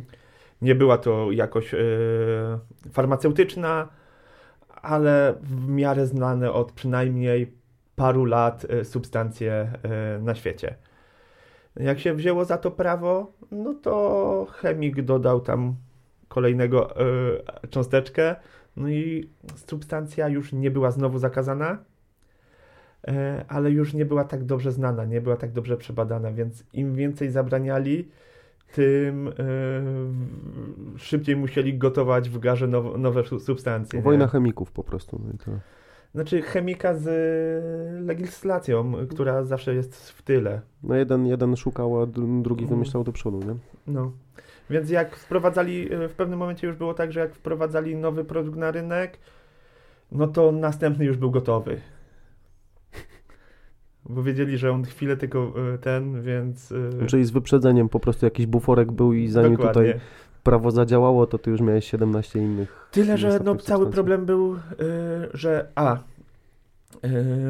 to nie były już przebadane w ogóle substancje, no bo jeśli musisz tak szybko zmieniać produkt, no to nie jesteś w stanie go przebadać, nie jesteś w stanie stworzyć całego procesu chemicznego, żeby on był powtarzalny choćby. Więc jakość tych dopalaczy mocno spadła. No i najgorsza rzecz,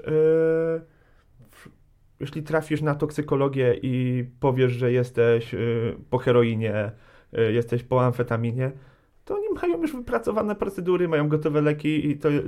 I wiedzą, jak cię ściągnąć stamtąd, nie? A jak powiesz, że zjadłeś specjala 5... N7A10H12. Gdyby to jeszcze była nazwa chemiczna, to spoko, to okay. Ale to masz nazwę handlową, która nawet nie jest powtarzalna między 3 opakowaniami tego samego. Czyli ona tak naprawdę nic nie znaczy, bo jest to nazwa własna nadana przez jakiegoś gościa dla danych związków i tyle i cześć. Albo zostały im takie opakowania i wsypali nowy produkt z tej samej grupy, nie? Ja pierdzielę, to aż tak wyglądało?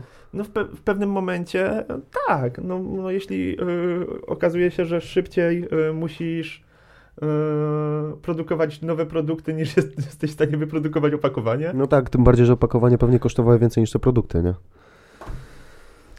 No, więc niestety to jest kolejne ofiary wojny z narkotykami. Która trwa już 50 lat i nie przyniosła żadnych efektów. No, jedyny efekt, że niektóre państwa już wiedzą, że ona nie ma sensu. Tak by wspomniana wcześniej Portugalia, która się z niej wypisała, depenalizując większość, bądź wszystkie, to już nie mam pewności, substancje na własny użytek. Po prostu, jeśli ktoś ma problem z narkotykami, no to jest to problem medyczny, a nie prawny, więc pomóżmy tej osobie medycznie, a nie ścigajmy go prawnie. Jeśli ktoś ma marskość wątroby po wódzie, no to mu się pomaga w szpitalu, a nie wrzuca go do więzienia. No tak. No tu jest właśnie też ten argument często podnoszony, ja osobiście uważam, że to jest bzdurny argument, bo... wchodzi kwestia podatkowa, że tych ludzi, którzy ćpają, trzeba leczyć, a tych ludzi, którzy piją i palą, to nie trzeba. Nie leczymy ich teraz, oni nie chorują. No, ale... Co jest nie? A osoby, które jeżdżą na nartach, jak się połamie, też je trzeba leczyć. Też zabronimy jeździć na narty, no. A ile osób w wypadkach samochodowych ginie, nie? To jest dopiero niebezpieczne. A ile osób z powodu depresji? Zabrońmy życia w Polsce. No nad tym to by się trzeba było chyba zastanowić głębiej, nie? No ale wracając do samych grzybów, jeżeli chodzi o te substancje, tu też nie chodzi o żadną reklamę, natomiast no to jest dowiedzione naukowo, że to są substancje, które nie wykazują, bo nie wykazały w żadnych dotychczasowych badaniach możliwości uzależnienia się fizycznego, natomiast uzależnienia psychiczne się zdarzają. Tak. I jeśli ktoś mówi, że jakaś substancja nie wywołuje uzależnienia psychicznego, czy to jest marihuana, czy grzyby, czy cokolwiek, od wszystkiego, co sprawia ci jakąkolwiek przyjemność, możesz uzależnić się psychicznie. Jeśli jest to hazard, nie jest to substancja w żaden sposób namacalna, a też jesteś w stanie uzależnić się psychicznie, więc... Mamy w sobie bardzo dużo chemii, hormonów, połączenia nerwowe też jakoś działają, no jesteśmy takimi, trochę bardziej rozwiniętymi małpkami, a każdy się lubi ululać, nie? Oj, bardziej tutaj pasuje, jesteśmy botami, które mają mnóstwo połączeń chemiczno-elektrycznych, No i dostarczanie nowych substancji wywołuje takie, a nie inne działanie tego mecha, którym jesteś, nie? No to... Kurde, no natury nie oszukasz, nie? Niektórzy próbują, no. No próbują. Ale wracając do uzależnień. Uzależnienie psychiczne, czyli jakby tutaj takiego fizycznego głodu gdzieś tam, jak na przykład w przypadku opiatów, że nie potrafisz normalnie funkcjonować, bo cię boli, bo jest taki dyskomfort. No, nie byłem nigdy na szczęście w takiej sytuacji, więc nie umiem tego określić, nazwać. Mogę się powoływać na to, co słyszałem od kolegów z wojska. Ale to prosta sprawa. Jeśli pijasz kawę codziennie, spróbuj odstawić ją na tydzień. I rób sobie notatki, jak się zachowujesz. Pijesz sobie codziennie kawę, odstawiasz kawę i zapisuj sobie, jak się czujesz. Prosta sprawa. Z poprzedniej pracy zaproponowałem taką sytuację znajomemu. No trzeciego dnia to, że oddychałem, mu przeszkadzało. Po prostu człowiek jest tak przyzwyczajony do tej kawy, jak ją nie pił, był tak rozdrażniony. Kofeina to też jest drag tak naprawdę, więc... Jak najbardziej, jest to stymulant. No tak, no to już w rękę z amfetaminą tak naprawdę gdzieś. No. Może nie aż tak mocno, no bo tu jest kwestia działania, siły działania, ale... Troszkę inne działanie, ale no jest to w grupie stymulantów. Więc jesteśmy przyzwyczajeni, uzależnieni... Cukier! Który jest wszędzie. Lubisz to? No. Tu nie będę oszukiwał, że nie jestem uzależniony. Cukierniczka stoi tutaj, tak teraz patrzę. Tak, biały proszek. Biały proszek. I mówiliśmy cały czas o cukrze, nie? No i cukier, no tak naprawdę ile szkody dla organizmu sam cukier wyrządza. Jak najbardziej. Możesz sobie niezłego grzyba wyhodować w organizmie. Dzięki temu... No, więc kwestia uzależnień, no tak, od każdej rzeczy jesteśmy w stanie się uzależnić. Same grzyby nie, wracając już do mojej specjalizacji, same grzyby nie wywołują uzależnienia fizycznego, a wręcz występuje coś takiego jak tolerancja, czyli na substancje. Czyli po spożyciu grzybów, żeby ich działanie było znowu tak samo odczuwalne przy tej samej dawce, musi nastąpić pewna przerwa czasowa. Musisz się wyczyścić? Tak, właściwie uzupełnić sobie serotoninkę w organizmie. No jest to mocne przeżycie dla organizmu, taka większa dawka psylocybiny. Więc organizm też musi wrócić do tego normalnego, stałego stanu dla siebie. No ale na przykład tak, 10 kaw dziennie, jak ktoś pije kawę, to wypije. Następnego dnia też wypije te 10 kaw i tydzień później, czy tam 3 dni później, przez tydzień może pić te 10 kaw codziennie. Ale jeżeli chodzi o grzyby, no to ja nie chcę tu podawać jakby ilości z wiadomych przyczyn. Nie znamy tych ilości, jakie są, jak wpływają na organizm, nie będziemy się nad tym skupiać. Ale generalnie nie jesteś w stanie się przewieźć na tej samej substancji na przykład 2 czy 3 dni z rzędu. Na następny dzień praktycznie musiałaby być dużo większa, wielokrotnie większa dawka, żeby odczuć podobne efekty. A masz jakiegoś kolegę z wojska, który by chciał to zrobić? Bo ja na przykład nie. No po tak mocnej podróży... Wiesz, o czym mówię. Po tak mocnej podróży, no nie masz siły na następną podróż. Nie chcesz po prostu. Nie chcesz. Nie potrzebujesz tego. Tak przynajmniej kolega z wojska mi opowiadał. No nie, no to tu już powiem, że no nie chcesz. Nie chcesz, zdecydowanie. Może być to przyjemne, może być to nieprzyjemne, ale tak czy inaczej nie chcesz. Musisz sobie odpocząć. No i to jest ta różnica w działaniu tych substancji. Tak naprawdę, no sam dobrowolnie sobie tego na drugi dzień nie zrobisz w taki sam sposób, no bo... A nawet jakbyś zrobił to przez przypadek, to i tak nie zadziała. To i tak nie zadziała, no. Ciężko jest przez przypadek, no ale no może się da. Różne przypadki. Tutaj mam paru kolegów z wojska. Tak, anegdoty o przypadkach. No okay. Nie, no to jest problem właśnie za życie przez przypadek czegoś. Zdarzyło się jakiemuś koledze z wojska? Tak. Tak? Tak. Wow. No, i tu jest problem, jeśli nie zrozumiesz, że jesteś na czymś... Właśnie, a kolega wiedział, że coś się wydarzyło, że coś mu wpadło do żołądka, nie to, co powinno? Bo to jest ciekawe, bo ja ci powiem, że koledzy z wojska, jak mi opowiadali, no to są takie raczej stany, że dobrze by było wiedzieć, że coś się z tobą dzieje, nie? Może opowiem o podobnym sytuacji, jeśli chodzi, dotyczyła marihuany. Okej. Która też jest nielegalna. Też jest nielegalna. Ale oczywiście działo się to poza granicami Polski.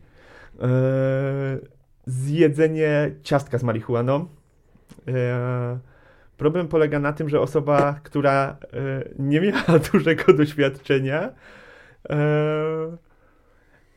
nie wie, że to działa po dłuższym czasie niż palona marihuana. No tak, bo się uwalnia dłużej. Nie? No musi się strawić w żołądeczku. I z ciasteczkiem. Więc dużo łatwiej wziąć za dużą ilość. Bym powiedział, że chyba jest ciężko tą ilość właściwą odnaleźć. Nie wiesz, ile jest w ciastku? Zależy od ciastka. Od kolegi z wojska, których ci je przyniósł. No, ale mówimy na przykład o Holandii, gdzie ciastka są legalne. A, w ten sposób, tak. Możesz iść i sobie kupić to ciastko i nie zawsze każde ciastko zadziała tak samo. Tak. No i często jest, że osoba zje jedno ciasteczko, nie zadziała w ciągu 20-30 minut tak jak miało, więc dorzuci jeszcze na wszelki wypadek 7. No i jak pierwsze ciasteczko zacznie działać i już jest za grubo, no to jest dopiero przywitanie się przed kolejnymi, które jeszcze wchodzą. Ojej. I to może trwać długo, nie? Przy ciasteczkach. Przy ciasteczkach, tak. No 6-8 godzin nawet. No kurwa. No gdzie... Gdzie jest kolorowo? No kolorowo już nie jest. To nie wiem, akurat tu mi kolega nic nie opowiadał, nie mam aż takich doświadczeń z kolegami z wojska. To może w ten sposób zdarzało mi się też na paru imprezach działać jako party worker, czyli osoba, która opiekuje się, pomaga osobom, które zażyły jakieś substancje i to ich przerosło. Czyli na przykład choćby organizacja SIN często na imprezach ma swoje stoiska, gdzie i jest miejsce, żeby zająć się taką osobą, która jest przerosła ją dana substancja. Przebodźcowana. Przebodźcowana to jest dobre stwierdzenie tutaj. Ale też mają, wiesz, owocki, wodę, żeby się napić i tak dalej, gumę do rzucia. Możesz odpocząć, zregenerować się, po prostu masz sucho w mordzie, jest gdzie usiąść, napić czegoś. Dokładnie. No i miałem taki przypadek na jednej z imprez, że osoba zjadła budyń z marihuanem. Koledzy z wojska mówili na to makumba kiedyś. No i taka dawka mocna to były 2 łyżki tego budyniu. Naprawdę mocna. A jak zostałem zawołany do jednej osoby i pytam się, jak się czuje, mówi, że po dłuższym zastanowieniu powiedziała mi, że nie może myśleć. To dobrze, że umiała mówić, nie? A jak spytałem, co wzięła, no to powiedziała, że zjadła 3 łyżki budyniu. Potem jeszcze 3, a później 4. Czyli pół litra. No i troszkę go to przerosło, no i trzeba było się nim zająć, bo to już był stan, gdzie się zaczął lęk, strach, bo nie wiesz, co się dzieje z twoim ciałem, bo spadł ci cukier, masz problemy ze skoncentracją, masz poszatkowane myśli, bo pamięć krótkotrwała, nie działa za dobrze, więc nagle dostajesz w połowie myśli, zostajesz samą połową myśli. Zostajesz sam. No i więc trzeba było się zająć taką osobą, bo właśnie zaskoczyło ją to, jak ciastka, jak budyń może zadziałać, nie? No i tutaj znowu też dochodzimy do tego, że kurczę, no zdarzają się te rzeczy, bo nie ma edukacji, Bo nie ma standaryzacji. Wręcz to, co jest teraz, jeśli chodzi o edukację, dla osób, które tylko słuchają, zrobiłem taki cudzysłów palcami teraz, edukację narkotykową w Polsce. No to... Jakąkolwiek chyba powoli, ale o tym rozmawiałem ostatnio. No to jeśli w szkole ci mówią, nie pal marihuany, bo umrzesz i się uzależnisz od jednego bucha, a obok ciebie siedzi kumpel, który wiesz, że palił i mu nic nie jest, no to już jakakolwiek informacja, która wyjdzie z ust tej nauczycielki na ten temat, to będzie nieprawdziwa, mimo że ona może ci podawać dalej prawdziwe informacje, nie? Więc tak zaczarowywanie tych substancji nie, bo to jest najgorsze na świecie. No jeśli się okaże, że tu się myliłeś, no to czemu mam ci ufać gdzie indziej? Tak. Więc realna edukacja narkotykowa to jest coś, co by było niezwykle cenne dla społeczeństwa. Choć niestety większość osób siedząc z browarkiem przed kanapą powie, a po co to komu to potrzebne i nie będziemy namawiać do ćpania dzieci, nie? No ja uważam, że największym narkotykiem jest niestety alkohol. Tak jak już tutaj rozmawialiśmy i przed programem rozmawialiśmy. Natomiast tak, żyjemy w takim kraju, gdzie akceptacja alkoholu jest powszechna. Jak pijesz, to jest normalne. Natomiast jakby cię ktoś ze skrętem zobaczył, no to jesteś punem. To się też zmienia. To jest wręcz nienormalne, jak nie pijesz. Kurwa tak. No. To prawda. Gdzie jeśli nie chcesz się napić z kimś, to wiesz, musisz mówić, nie mogę, bo prowadzę, albo nie mogę, bo jestem na antybiotyku. To jest prawda, bo zdarza mi się osobiście tłumaczyć przed ludźmi, których znam, których nie znam, którzy mnie znają, widzą mnie pierwszy raz, nieważne. W pewnym momencie, ja już po prostu mówię stop, bo ja nie lubię.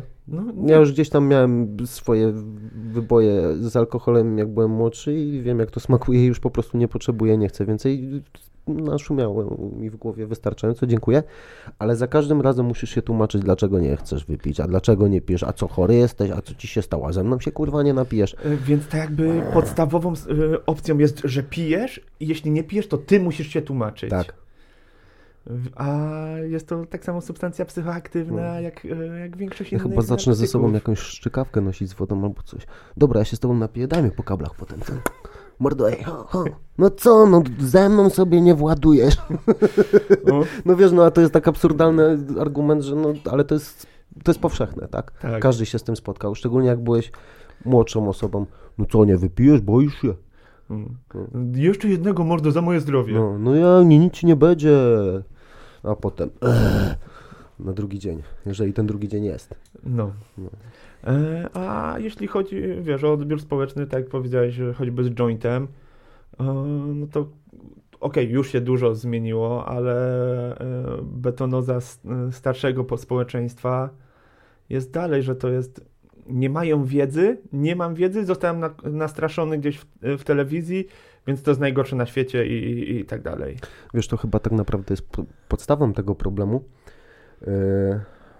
bo nawet jeżeli któryś z naukowców zacząłby się wypowiadać, powiedzmy, jesteśmy w temacie grzybów, że psylocybina działa właśnie na depresję, na PTSD, na uzależnienia, nie wiem, na kilka różnych innych rzeczy, ale jest to cały czas psylocybina i jest to środek z kategorii narkotyki, to media są w stanie zrobić wokół tego taką gównoburzę i tak to przedstawić, że nawet jeżeli ten facet po prostu ma najlepsze chęci i poparte dokonaniami naukowymi, to i tak ludziom to zostanie sprzedane w ten czy inny sposób.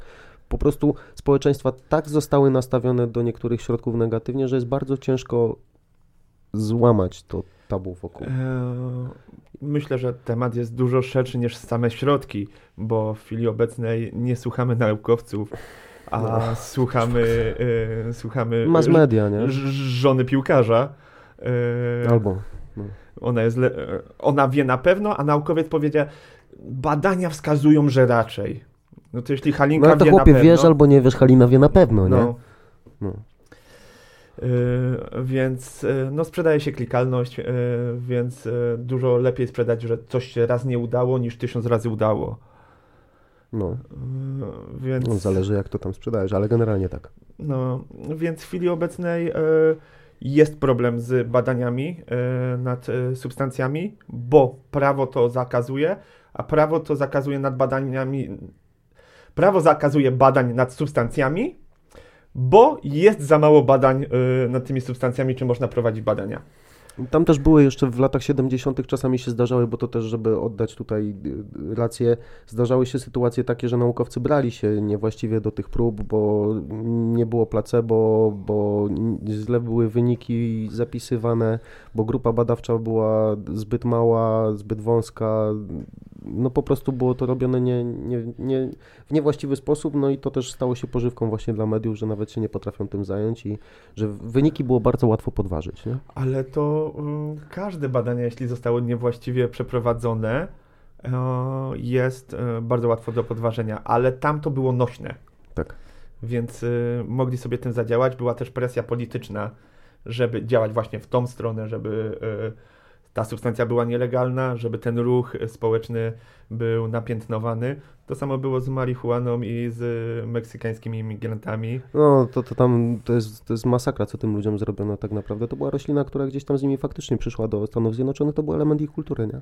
Ale przecież konopia była ważnym elementem polskiej kultury jako włókna. No, jako włókna, no przecież tak naprawdę pierwsze dżinsy nie były z bawełny. To nie w Polsce, ale no po prostu, kurczę, rośliny konopne, no to jest coś wspaniałego, nie dość, że wszystko od oleju poprzez tak naprawdę liny, ubrania, gdyby nie farmaceutyki. Konopie, to nie byłoby tak łatwo odkryć Ameryki, bo na konopnych żaglach Kolumb dopłynął. Kurczę, no widzisz? No. Już nie będę dalszej teorii chciałem coś powiedzieć, ale się ugryzłem w język. A powiedz mi jeszcze, a jak się zapatrujesz na to, bo no, sytuacja się zmienia.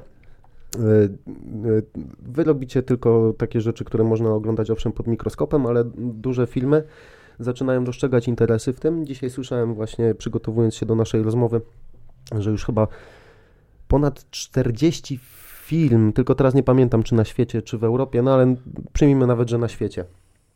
Jest w trakcie procedowania gdzieś tam badań. Badania są zazwyczaj 3 albo 4-etapowe, niektóre już zbliżają się nawet do 3. etapu.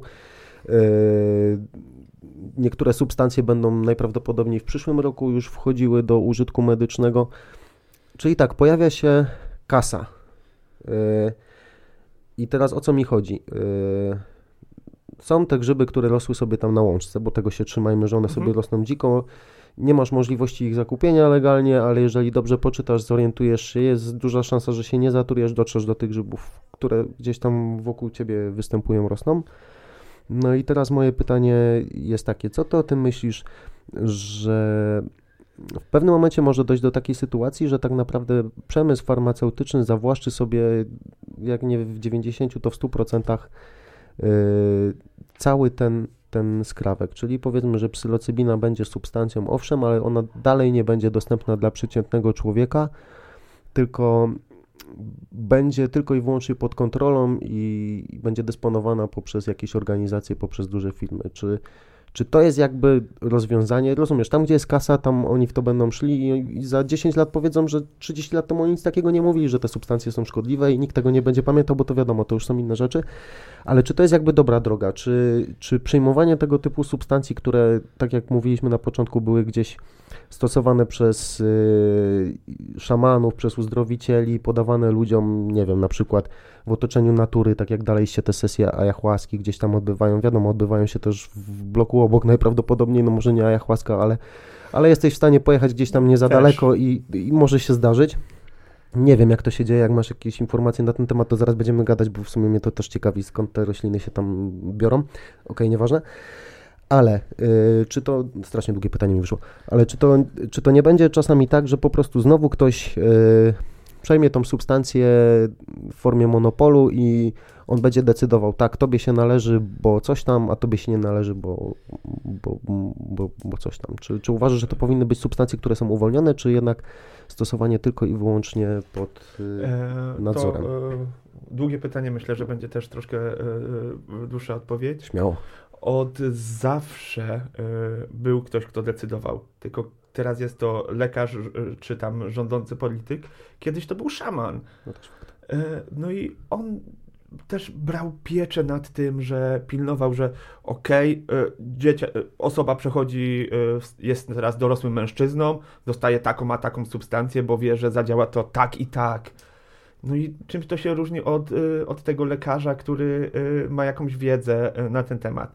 Była to osoba, która miała wiedzę bardziej empiryczną, bardziej związane z tradycją i tak dalej, ale też to nie było rzucone teraz wszyscy, kiedy tylko chcą, biorą substancje, tylko też była osoba, która była za to odpowiedzialna, to wtedy już było sakrum, to były święte substancje, święte grzyby, tak. Więc to też nie było sposób na spędzenie piątkowego wieczoru, bo chyba wtedy to się piątek nawet nie nazywało. Więc tak, ktoś decydował, czy powinieneś to wziąć i bardzo dobrze, że decydował. Jeśli gdzie indziej wyszedłeś spoza to społeczeństwo i sobie znalazłeś te grzyby, to sobie je zjadłeś albo nie. No i myślę, że będzie dokładnie tak samo, że teraz zmieni się to, że w końcu będzie do nich dostęp. Jeśli osoba będzie chora i jej choroba będzie się klasyfikowała do tego, żeby dostać takie, a nie inne leczenie, no to dostanie to leczenie. Teraz nie ma takiej możliwości, a przynajmniej nie jest to tak łatwe. Czyli tak jak powiedzmy w statusie marihuany, która się pojawiła już nawet w Polsce w formie medycznej. No sam jestem pacjentem. Zdrówka życzę. Dziękuję. Czyli możesz sobie kupić pełnowartościową marihuanę, nie mówię tu o jakichś, dziwactwach w postaci CBDB i tak dalej. No, ja osobiście uważam, że to jest niepełna roślina. Tylko tutaj kupujesz normalnie marihuanę, która zawiera zarówno THC, jak i CBD. I to jest kompletna roślina, nie? I masz do tego prawo i lekarz decyduje na podstawie tego wywiadu najprawdopodobniej, bo to się chyba tak odbywa w Polsce, prawda? W zależności od tego, co ci tam dolega, to dostajesz kropelki albo dostajesz w formie suszu, do palenia, do waporyzacji zazwyczaj, bo chyba nie do palenia. No i okej, jest ten szaman, tak? Który decyduje, ale czy to się nie stanie na przykład tak, że znowu, jeżeli te substancje będą faktycznie korzystnie działały, to nie wiem, one mogą stać się na przykład tak drogie, że będą tylko i wyłącznie dla jakiegoś wyjątkowego grona odbiorców, bo Aldous Huxley miał ten od Nowego Wspaniałego Świata autor, nie? Słyszałeś o tym? On też miał właśnie takie stanowisko, nie pamiętam czy odnośnie psylocybiny, czy LSD, czy odnośnie wszystkich substancji o działaniu psychodelicznym, że one powinny być tylko i wyłącznie dla elity. Okej. Okay. Rozumiesz? Dla ludzi, którzy rządzą resztą, nie? Ja osobiście tego się troszeczkę boję, tak gdzieś mam, znaczy, znając naturę ludzką, mam po prostu coś takiego w głowie, że to jest źle tak jak jest teraz, że po prostu ty kupujesz różne dziwne, nazwijmy to białe proszki na ulicy i nie wiesz co tam jest, bo to jest niebezpieczeństwo dla ciebie, spotykasz się z typami, których nie chcesz oglądać, normalnie byś z tymi ludźmi się nie spotykał, nie wiesz czym oni się jeszcze zajmują, no bo to się jedno z drugim wiąże. No ale też druga strona medalu może być taka, że po prostu przyjdą faceci w garniturach i powiedzą, nie, tu masz wódzie i tym się zaspokoi, a my tu mamy swoje rzeczy. Pytasz, czy to będzie droższe i tak dalej. Myślę, że powracając do tematu konopi, która myślę, że jest tutaj bardzo dobrym odnośnikiem, tak, konopia z apteki jest droższa niż dostępna na czarnym rynku. Niewiele droższa. Zależy od miasta. Standardowo niewiele droższa. Ile kosztuje konopia w aptece? Około 60 zł za gram. W te okolice. No. A ile kosztuje konopia w Holandii? 10, 12, 15 euro? Też zależy dużo od jakości, bo no tak, no bo tutaj znowu, no. Nie? Ale czyli gdzieś to jest jakaś taka standardowa cena, nie? Nie pytam o ulicę, bo oczywiście tego nie wiemy, ale może połowę, a pewnie i nie. Ale jest dostępna w aptece. Tak. Jest do tego normalny dostęp, czyli normalnie na receptę możesz dostać, ale ta strefa, że możesz gdzieś to uprawiać w domu, jest tak jak była przed apteką. Więc wracając do grzybów, jeśli teraz, gdy jest to niedostępne w ogóle, możesz w lesie to zerwać, no to wprowadzenie tego do apteki nie spowoduje, że to zniknie z lasu. Naprawdę.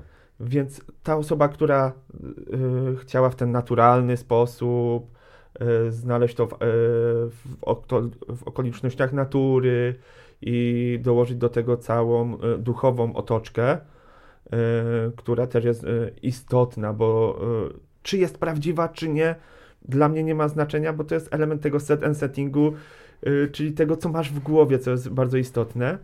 Więc to nie ma znaczenia, czy duch natury, który spojrzał na tego grzyba, będzie ci dodawał teraz sił, czy po prostu ty czujesz, że tak będzie i będzie ci dodawał sił. Nie mówimy o tym, w co kto wierzy, nie? Dokładnie. Więc to będzie dla tej osoby tak samo dostępne jak teraz, ale dla osób, dla których to nie było teraz dostępne, czyli przykładowego, hipotetycznego twojego ojca, który mógł mieć depresję i teraz nie ma takiej możliwości, albo nawet nie chce, bo to są jakieś narkotyki, wtedy będzie musiał trochę więcej zapłacić, ale będzie miał do tego dostęp i mu to pomoże. A będzie to zrobione przez osobę doświadczoną, mającą wiedzę, więc nie boję się zagarnięcia tego przez rynek farmaceutyczny. To może tylko spowodować większą ilość badań, większą świadomość w społeczeństwie, mniejszą stygmatyzację użytkowników. No bo wracając znowu do konopi, w przeciągu 15 lat strasznie się to zmieniło. Kiedyś jak gdzieś ktoś powiedział marihuanen, no to były najgorsze ćpuny, a teraz normalnie, wiesz, okej. Jest to dyskusja publiczna już powoli, nie? Tak. I nawet większość osób już jest, nawet osób nieużywających nie widzą w tym zagrożenia. Więc jeśli może dać hipotetyczne plusy, nie ma minusów, no to zalegalizujmy.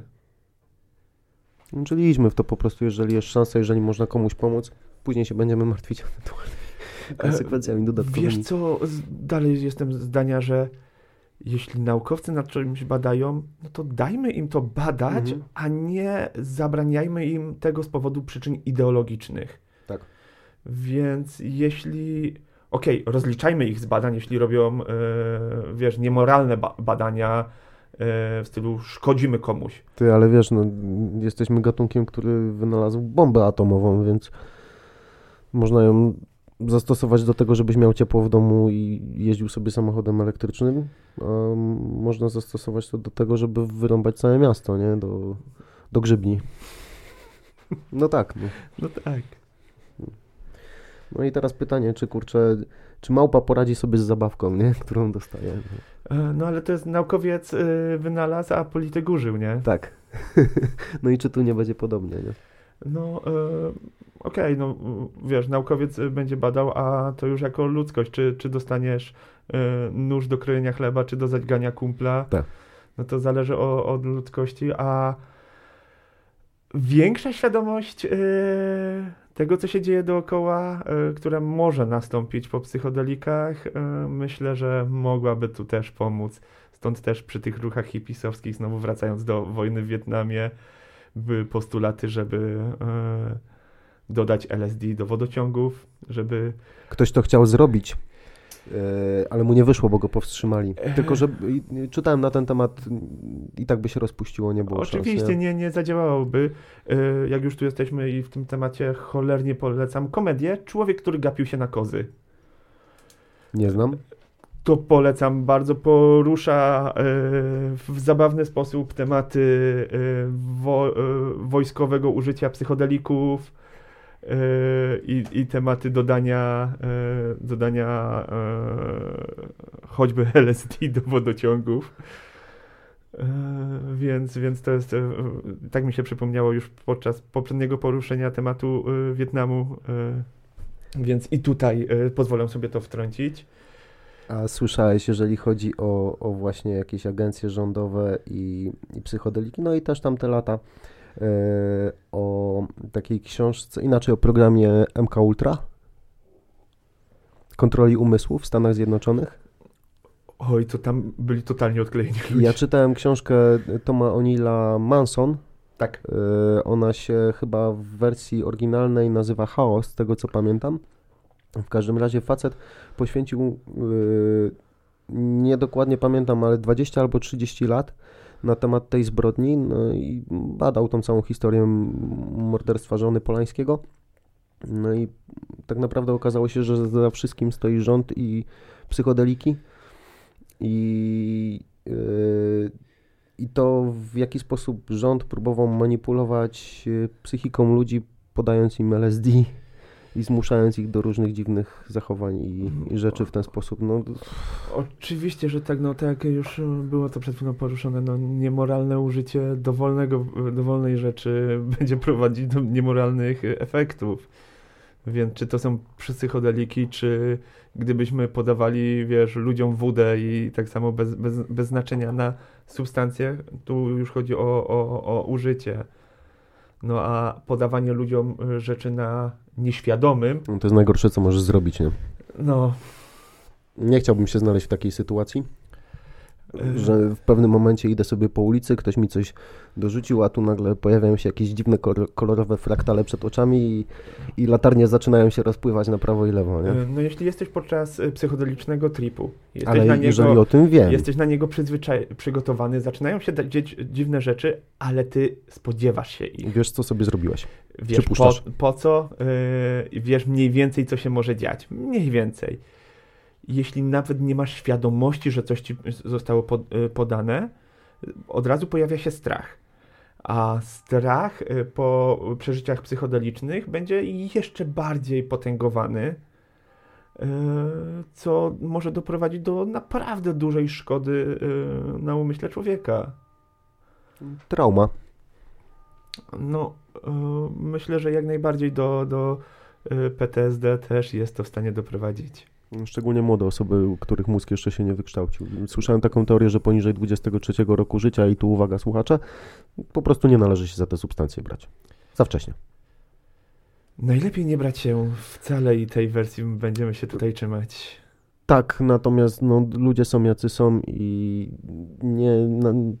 czego byś nie zrobił, to nie obronisz człowieka przed samym sobą. Jak najbardziej. Wiadomo, że ludzie muszą próbować i ja uważam, że to też jest okej, dlatego po prostu jeżeli ktoś ma coś robić, to dobrze by było, żeby się nad tym zastanowił i po raz kolejny otoczenie, nastawienie i sama substancja. Znowu wracam do tego mojego wspaniałego współlokatora.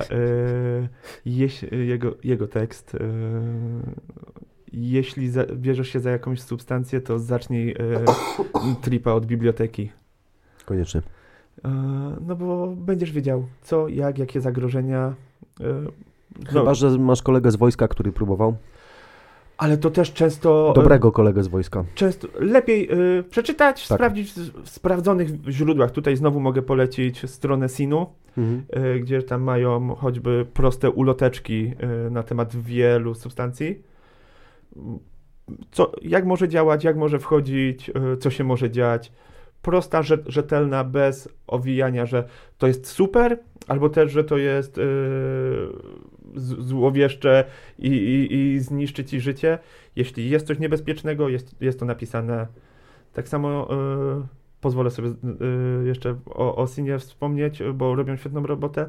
Jest też tam u nich tabelka pokazująca interakcje między substancjami. Żeby... Podstawowa zasada nie łączyć. No ale tak mówimy, nie ochronimy ludźmi przed ludźmi. O podstawowych zasadach i o tym, co ludzie robią, nie wiem, z tak kompleksowo. Jest tam pokazane po prostu parę niebezpiecznych substancji, które połączone razem dają o wiele gorsze efekty niż wzięte osobne. Choćby benzodiazepiny i alkohol. Co to są benzodiazepiny? Relanium. Okej. Okay. Z alkoholem? Z alkoholem, no. Taki zmiękczony chyba dosyć wyjdziesz, nie? Możesz nie wyjść. Możesz nie wyjść, serce się może... tak samo... Zatrzymać się? Stymulanty z depresantami łączone, czyli substancje działające przeciwnie. No też to nie jest za dobre połączenie. Ale nie ma co mówić zbyt ogólnikowo, jeśli ktoś jest zainteresowany tematem, znajdzie sobie na stronie SIN-u, bądź wpisując w Google frazę nie jesteś DJ-em, nie miksuj. Wyświetla się tabelka tych interakcji i może komuś to dupsko uchronić. No. Jak musisz, to zażywaj, ale odpowiedzialnie. Tak, No po prostu. Jeśli to robisz, to rób to przynajmniej z głową, żeby nie narobić sobie i otoczeniu smrodu. Tak.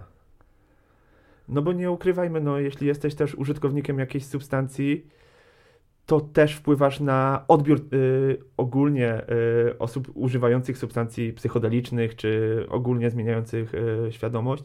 Wpływasz też na odbiór tego przez społeczeństwo, więc jeśli ktoś widzi osobę naćpaną i wyszczeloną tak, że gałki ma w drugą stronę przekręconą i ma tylko on wziął narkotyki i słyszał, że marihuana to narkotyk, czy grzyby to narkotyk, no to wrzuci to do jednego worka. No to jest taki polski kompot lat 90., nie? Dokładnie. Gdzie tam tą trzcinę makową, czy co oni nawet, nie wiem, nie pamiętam, przerabiali? Chyba tak. Tak. Jakoś tak się to tam gotowało, nie wiem, za mały byłem, nie znam tego tematu, a Rysiek Rider już nie żyje. No to przecież tych grzejników tak zwanych, kompociarzy, to na samym dworcu w Katowicach to tam po prostu... Pamiętasz to jeszcze? Nie jestem z Katowic. Nie kojarzę. A w Bielsku nie było takiej sytuacji? Też nie jestem z Bielska. A też nie jesteś z Bielska. Teraz mieszkam w Bielsku, a jestem z Oświęcimia. Aha, to tam nie wiem, jak to wyglądało. Tam mamy inne problemy. No tam macie inne problemy, nie? No. To znam sytuację tych innych problemów, bo znam ludzi, którzy mieszkają w Oświęcimiu i tam stoi taki jeden największy problem tego miasta, nie? Szczególnie ludzi młodszych gdzieś tam. No ale to już jest zupełnie inny temat. To już jest za daleko. To już jest za daleko, żeby tam gdzieś wybiegać. W każdym razie, wracając do Katowic, no to ja pamiętam jako dziecko, ja nie wiedziałem, co się z tymi ludźmi dzieje i to też był jeden z takich elementów, że odćpania daleko, no skutecznie to potrafiło przestraszyć, bo byli to ludzie, którzy... Ja nie wiem, znowu nie jestem ekspertem, nie mam żadnych kolegów z wojska akurat w tym temacie na szczęście. Po prostu zaczynali zachowywać się dziwnie, w sensie takim, że ktoś gdzieś stał na przykład na przejściu dla pieszych, trzymał jakieś tam zakupy, reklamówki czy coś takiego i w pewnym momencie cyk, mostek, wiesz, 90 stopni oparty na głowie, stojąc na nogach, nie? Z tymi... To zazwyczaj takie były rzeczy. Symptomy odstawienia opiatów. Aha. Czy nie samego za życia, bo jak zażyjesz, to raczej cię Ale to co, to taki flashback tak zwany? Nie. Głód narkotykowy, tak potocznie, czyli efekt uzależnienia i fizycznego i niedostarczenia substancji, okay. Gdzie opiaty są, czyli morfina na przykład, heroina. Krewno. Są substancjami działającymi przeciwbólowo, jeśli jesteś od nich uzależniony, to nagle i nie dostaje ich organizm, to nagle możesz poczuć ogromny ból całego organizmu. Możesz też stracić chyba kontrolę częściowo nad ciałem. Inaczej, nie? Jeśli cię coś zaboli, to masz reakcję mięśniową już wtedy, więc jeśli cię boli cały organizm, to cię całego wygnie. O, to stąd się brało. Więc silniejsze mięśnie będą ciągnęły lepiej niż słabsze i temu cię wygnie w plecach. Wow. Faktycznie nie pomyślałem, że oni mogą nie być naćpani w tym momencie. Nie? No ale jest to dalej skutek substancji. Co gorsza, mówisz, że wtedy to odstraszało, ale jeśli gdzieś spróbowałeś czegoś i nie skończyłeś od razu tak jak on, a cię tak straszyło, to nie widziałeś już kolejnej granicy. Mhm. Tak, bo nie miałeś, było ci mówione, jak weźmiesz jakiś narkotyk, to skończysz na dworcu. Twój kumpel zapalił 3 razy skręta i normalnie siedzi z tobą w ławce, więc nie skończył, więc to może mnie to tak nie spotka. Mhm. I nie masz już kolejnej granicy, bo spróbowałeś pierwszy raz i nie wiedziałeś, co jest dalej, bo nie ma żadnej edukacji. Więc to też prowadziło, że nie wiedziałeś, opiaty można łatwo przedawkować, a to jest trudniejsze do przedawkowania, czy nie da się przedawkować. Słyszałem też, że jeżeli chodzi o opiaty, a szczególnie o heroinę, to gdzieś taka teoria naukowa była, że tak naprawdę zdarza się problem akurat z tymi substancjami ludziom bardzo wysoko wrażliwym, którzy po prostu radzą sobie źle w normalnym świecie z tego czy innego powodu, i nie są odpowiednio zaopiekowani.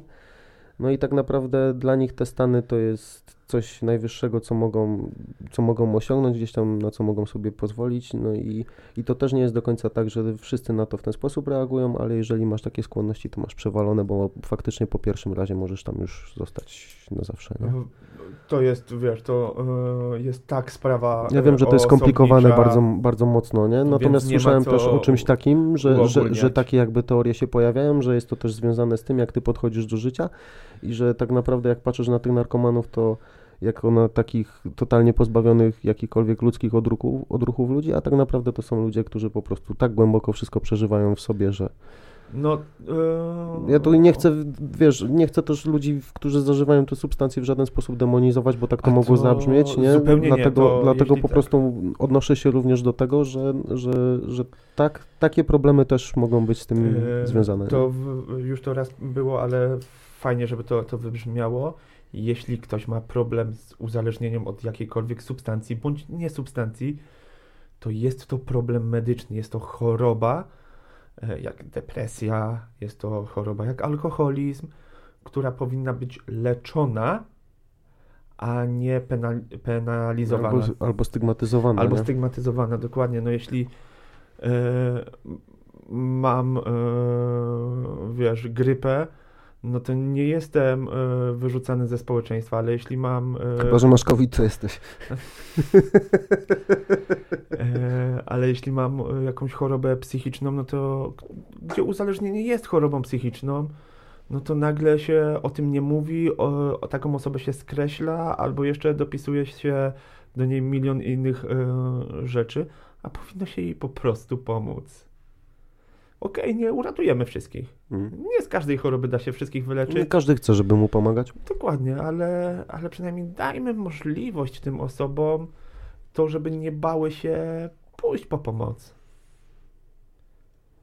Ja ci powiem, że kurczę, chciałem z tobą o grzybach gadać, a wyszliśmy tak w sumie ciekawie, bo wyszliśmy na temat wszystkich narkotyków. No, od szczegółu do szczegółu. No, bardzo fajnie. Bardzo fajnie. Nie spodziewałem się, że to w tą stronę pójdzie. Czy masz coś jeszcze do powiedzenia jako osoba, która pracowała właśnie jako wolontariusz, pomagając tym ludziom? Chcesz uczulić na coś ludzi, imprezowiczów, bywalców festiwali, no bo tam najczęściej się mogą dziać jakieś przegrzania, różne tego typu akcje, nie? Pijcie wodę. Ale też nie za dużo. Też nie za dużo. A tak całkiem serio... Jak już musicie, to nie róbcie pewnych rzeczy pierwszy raz w tłumie ludzi z masą obcych innych ludzi, bo to się dla was skończy jedną wielką traumą i nie będzie to nic fajnego na pewno. Nie skończy? Może skończyć. Może skończyć. Dokładnie. No, nie, straszę tak troszeczkę, ale słyszałem o takich przypadkach, że wiesz, że ludzie bardzo młodzi mieli swoje przygody kwasowe po raz pierwszy gdzieś na jakichś ogromnych festiwalach. No i później brałem i co? I kurwa nigdy więcej. I bardzo dobrze, okej, spoko, ale znowu jeżeli znowu widzę to, tak, bo jeżeli widzę wśród tych ludzi te przerażone oczy gdzieś tam, wiesz, po prostu...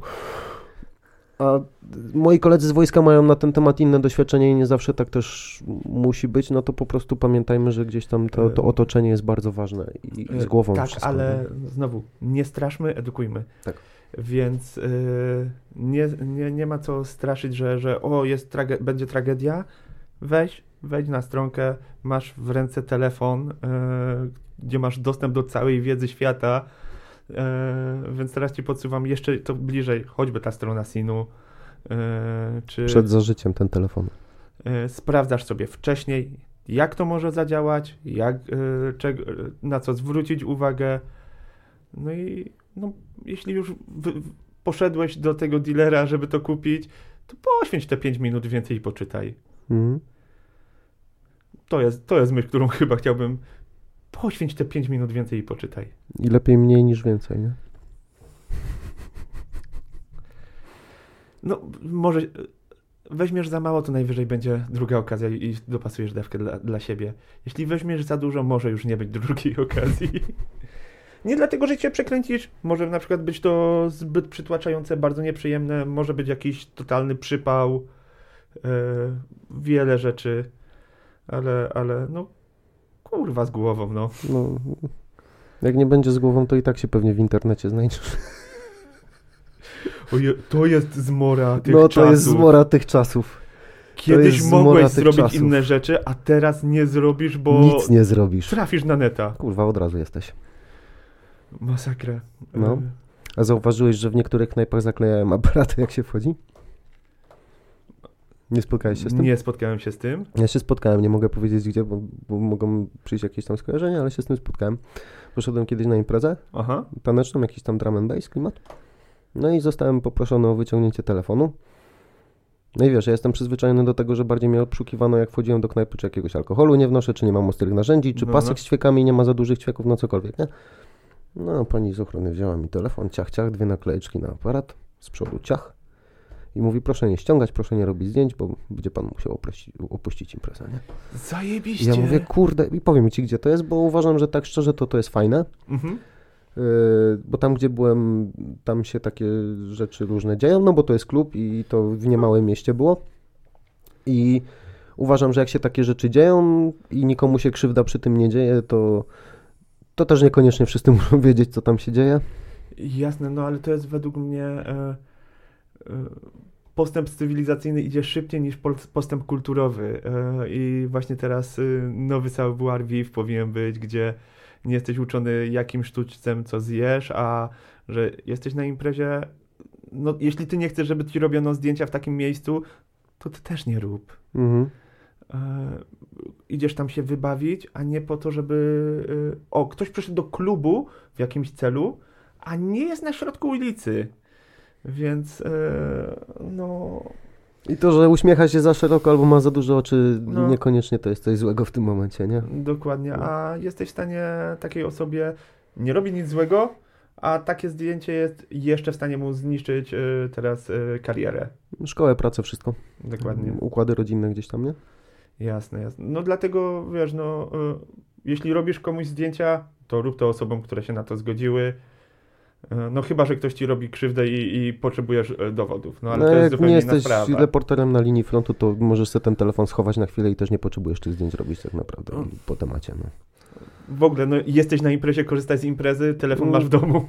No, tylko tu jest też, wiesz, taka dyskusja, bo jak kiedyś się chodziło na koncerty, to ja pamiętam, że się chodziło i oglądało się koncert.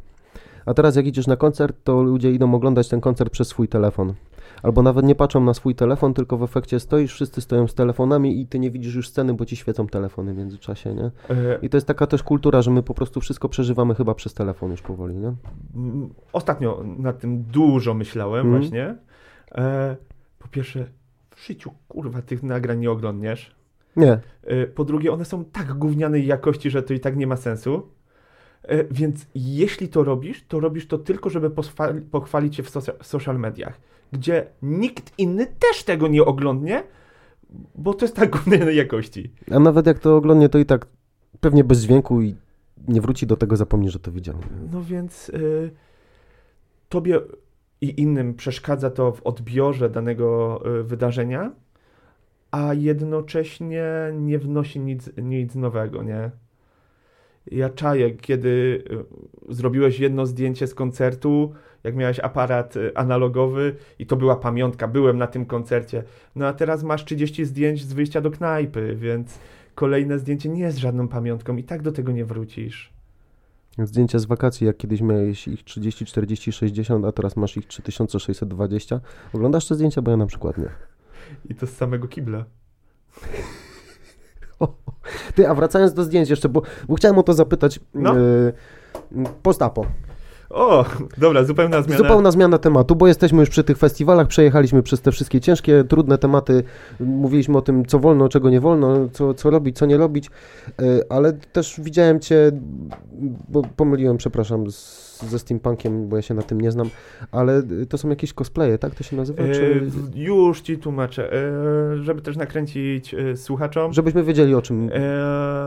Widziałeś u mnie na social mediach, że jestem w różnych strojach, w stylizacji postapokalipsy, czyli Mad Max, Fallout, te klimaty.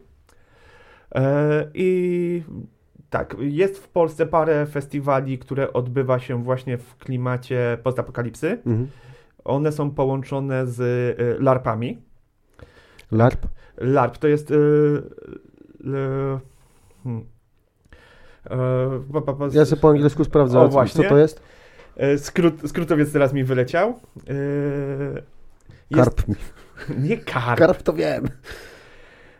Jest to gra. Aktywność na pograniczu gry i sztuki, podczas której uczestnicy wspólnie tworzą i przeżywają opowieść, odgrywając role podobne do improwizowanego teatru. Akcja LARPa może być osadzona zarówno w świecie rzeczywistym, jak i fikcyjnym. Żeby wytłumaczyć teraz to z polskiego na nasze. Kojarzysz sesje RPG? Takie z kartką, z kartkami? Live action role playing. No. Tak, znam. No to już karty postaci. Dokładnie. Teraz jest to modne, bo Stranger Things poruszyło temat wiele razy. To, co grali tam w klubach właśnie, w Dungeons and Dragons. Uh-huh. LARP to jest przeniesienie takiej gry RPG do realnego otoczenia. Ubierasz się, zakładasz swój miecz, masz swoją drużynę, która stoi za tobą, faktycznie jesteście poprzebierani, o to chodzi? Dokładnie, więc masz napisaną grę miejską, masz dany festiwal w danym klimacie, gdzie jest jakaś fabuła i można powiedzieć, że to jest żywy teatr, gdzie każdy jest improwizującym aktorem na 300, na 1000 osób. I to jest w takim klimacie Fallouta, jeszcze mi powiedz? Jest bardzo wiele larpów w różnych klimatach, a ja zazwyczaj jeżdżę na larpy właśnie w klimacie postapokalipsy, czyli Fallout, Mad Max. Największy... Nie jestem fanem Mad Maxa, ale jeżeli chodzi o serię Fallout, to dzwonię, jak będziesz jechał. Największy właśnie tego typu festiwal w Europie odbywał, i jeden z największych na świecie odbywał się w Polsce. Mhm. Old Town Festival. Gdzie to jest? On odbywał się, bo w tym roku się nie odbył, bo jest problem właśnie z miejscem, bo odbywał się na poradzieckim lotnisku w Kluczewie pod Stargardem Szczecińskim. No ale tam są wygodne tereny inwestycyjne i tego terenu jest coraz mniej, a na imprezę na 1000 osób tego terenu trzeba, więc... Jest jeszcze parę takich festiwali. Bardziej śląski masz Ziemie Jałowe. Gdzie się to odbywa, bo coś słyszałem chyba? W chwili obecnej to się odbywało, jeśli się nie mylę, w Gliwicach na arenie ASG. Mhm. No i masz jeszcze Rafineria. Konwent to są konwenty z larpami, czyli taka gra na dziesiątki, jak nie setki osób, gdzie jest przygotowana wcześniej fabuła przez osoby, organizatorów, a ty jesteś tam uczestnikiem i po prostu masz jakąś tam mechanikę tego, że jak oberwiesz 3 razy z kulki do ASG, czyli powiedzmy, że coś à la paintball, żeby osoby wiedziały. Coś à la paintball. Jak ktoś dostał kiedyś kulką ASG, to wie, że to nieprawda, co mówisz. Ale żeby osobom, które nie mają pojęcia, choćby trochę przybliżyć, o czym mówimy. Tak. No i można to też porównać do symulacji militarnych, czyli masz jakoś założony scenariusz, tylko nie jest to już wojsko, a jest to świat po apokalipsie i nie trwa 2 godziny, a trwa 3-4 dni. To wy tam mieszkacie? Wszystko zależy od reali danego konwentu, danego wydarzenia, danego festiwalu. Niektóre są takie, że rzeczywiście budujesz lokację, budujesz swój obóz, w którym śpisz. W innych jest na przykład, że jest to od tej do tej godziny, a po tej godzinie już jest bardziej piwerko wieczorne i spanie w namiocie, ale raczej klimaty obozowe. Też, żeby łatwiej to zrozumieć, można to porównać do zjazdów bractw rycerskich i choćby odgrywania bitwy pod Grunwaldem, tylko nie w zbrojach z metalu, a zbrojach z opon. Widziałeś MMA w wydaniu Rycerzy? Bo hurty tego typu cudowne. Ja pierdzielę, nie? I Polacy dość dobrze się sobie słyszałem, radzą. Co tam mieczem z piąchy go dawaje, pum! Ale jaką bronią jest choćby tarcza i uderzenie rantem tarczy. Ale wiesz co, ja na to patrzę i ja tak sobie to oglądam i mówię, nie wiem jak ten hełm tak wygląda w środku, ale przypuszczam, że on nie jest piankowy z XXI wieku cudowny, tylko jak ci ktoś pierdoli tą tarczą, to naprawdę czujesz, nie? Może tak, hełm jest wytłumiony w środku jakimś przeszywanicą, czy tam czepcem, czy czym innym. Ale tarcza nie jest. Ale energia jest energią, tak, wiesz, poszczelenie w kamizelkę kuloodporną, energia naboju gdzieś i tak musi się rozejść. Jak nie przebije, to będziesz miał przynajmniej coś połamane albo silne, nie? Więc Polecam każdemu sobie sprawdzić. Próbowałeś? Dostałeś kiedyś czymś takim tam gdzieś? Wiesz co? Zdarzyło mi się porządniej oberwać, co prawda na post-apo, gdzie stroje też były robione w troszkę innych tych, ale zdarzyło mi się tak porządnie oberwać, że mnie przytkało. Kurde. Spoko, no. W sumie z drugiej strony, co ja się dziwię, jak trenuję sport, w którym sobie wyrywamy stawy wszystkie możliwe ze wszystkiego, co się rusza, próbujemy zrobić tak, żeby ruszało się w drugą stronę i urwać komuś łeb, jak nie da się go udusić. No. No, zwiększasz mobilność w stawach u kolegów, no. Tak, w drugą stronę, w drugą stronę. Szczególnie polecam kolana i łokcie. Zwiększenie zasięgu jest dość istotne w tych stawach, nie? Oła. No, łatwiej się podrapać po plecach, nie? Tak. Tak się czasem zastanawiam, czy kurczę, jednak nie będę musiał, jak już to będzie legalne, sprawdzić sobie tą głowę na jakieś te terapie iść albo coś, po co ja sobie to robię, nie? Niech mi grzyby powiedzą, dlaczego. Nie no, fajne, kurde, nie sądziłem, że to jest tak zorganizowane, bardziej mi się wydawało, tak szczerze powiedziawszy, zawsze, że to są takie spotkania trochę jak Burning Man, że może nie, że tam muzyka gra, jest festiwal, ale że przyjeżdżasz sobie, jesteś poprzebierany, no i tam latają jacyś reporterzy i oni ci te zdjęcia robią i wszyscy są tacy, wiesz, tacy post-apo, nie? Są też takie festiwale, największy właśnie festiwal na świecie postapokaliptyczny, czyli Wasteland Weekend. On się odbywa w Stanach na pustyni. Jest całe miasto wybudowane i tak dalej. Jest to festiwal bez LARPa. Jest po prostu stylizowany na dany klimat. Miasteczko i tak dalej. Miasteczko, eventy, walka w kopule gromu. To? Thunderdome z Mad Maxa. Nie widziałeś? Nie. No to Mad Właśnie powiem ci, muszę zobaczyć Mad Maxa, bo jeżeli chodzi o Fallouta, to bardzo lubię, a Mad Maxa nigdy nie widziałem. Nie wiem dlaczego. No to nie, no to Mad Max 2 szczególnie to jest taki podstawa tego klimatu, że się tak wyrażę. Muszę zobaczyć. No albo Wodny Świat, no ja uwielbiam. Wodny Świat widziałem, ale już nie pamiętam, bo to są takie filmy, to są lat 90, wszystko 80, 90. Tak, no wtedy... To podejście do klimatu post-apo też było zupełnie inne, gdzie pancerze były ogromne. Czyli czekaj, zainteresowałeś się tym na etapie mega hitu na Polsacie? Zainteresowałem się w momencie, jak grałem w Fallouta. No, czyli podobne czasy, nie? No, Fallout 2.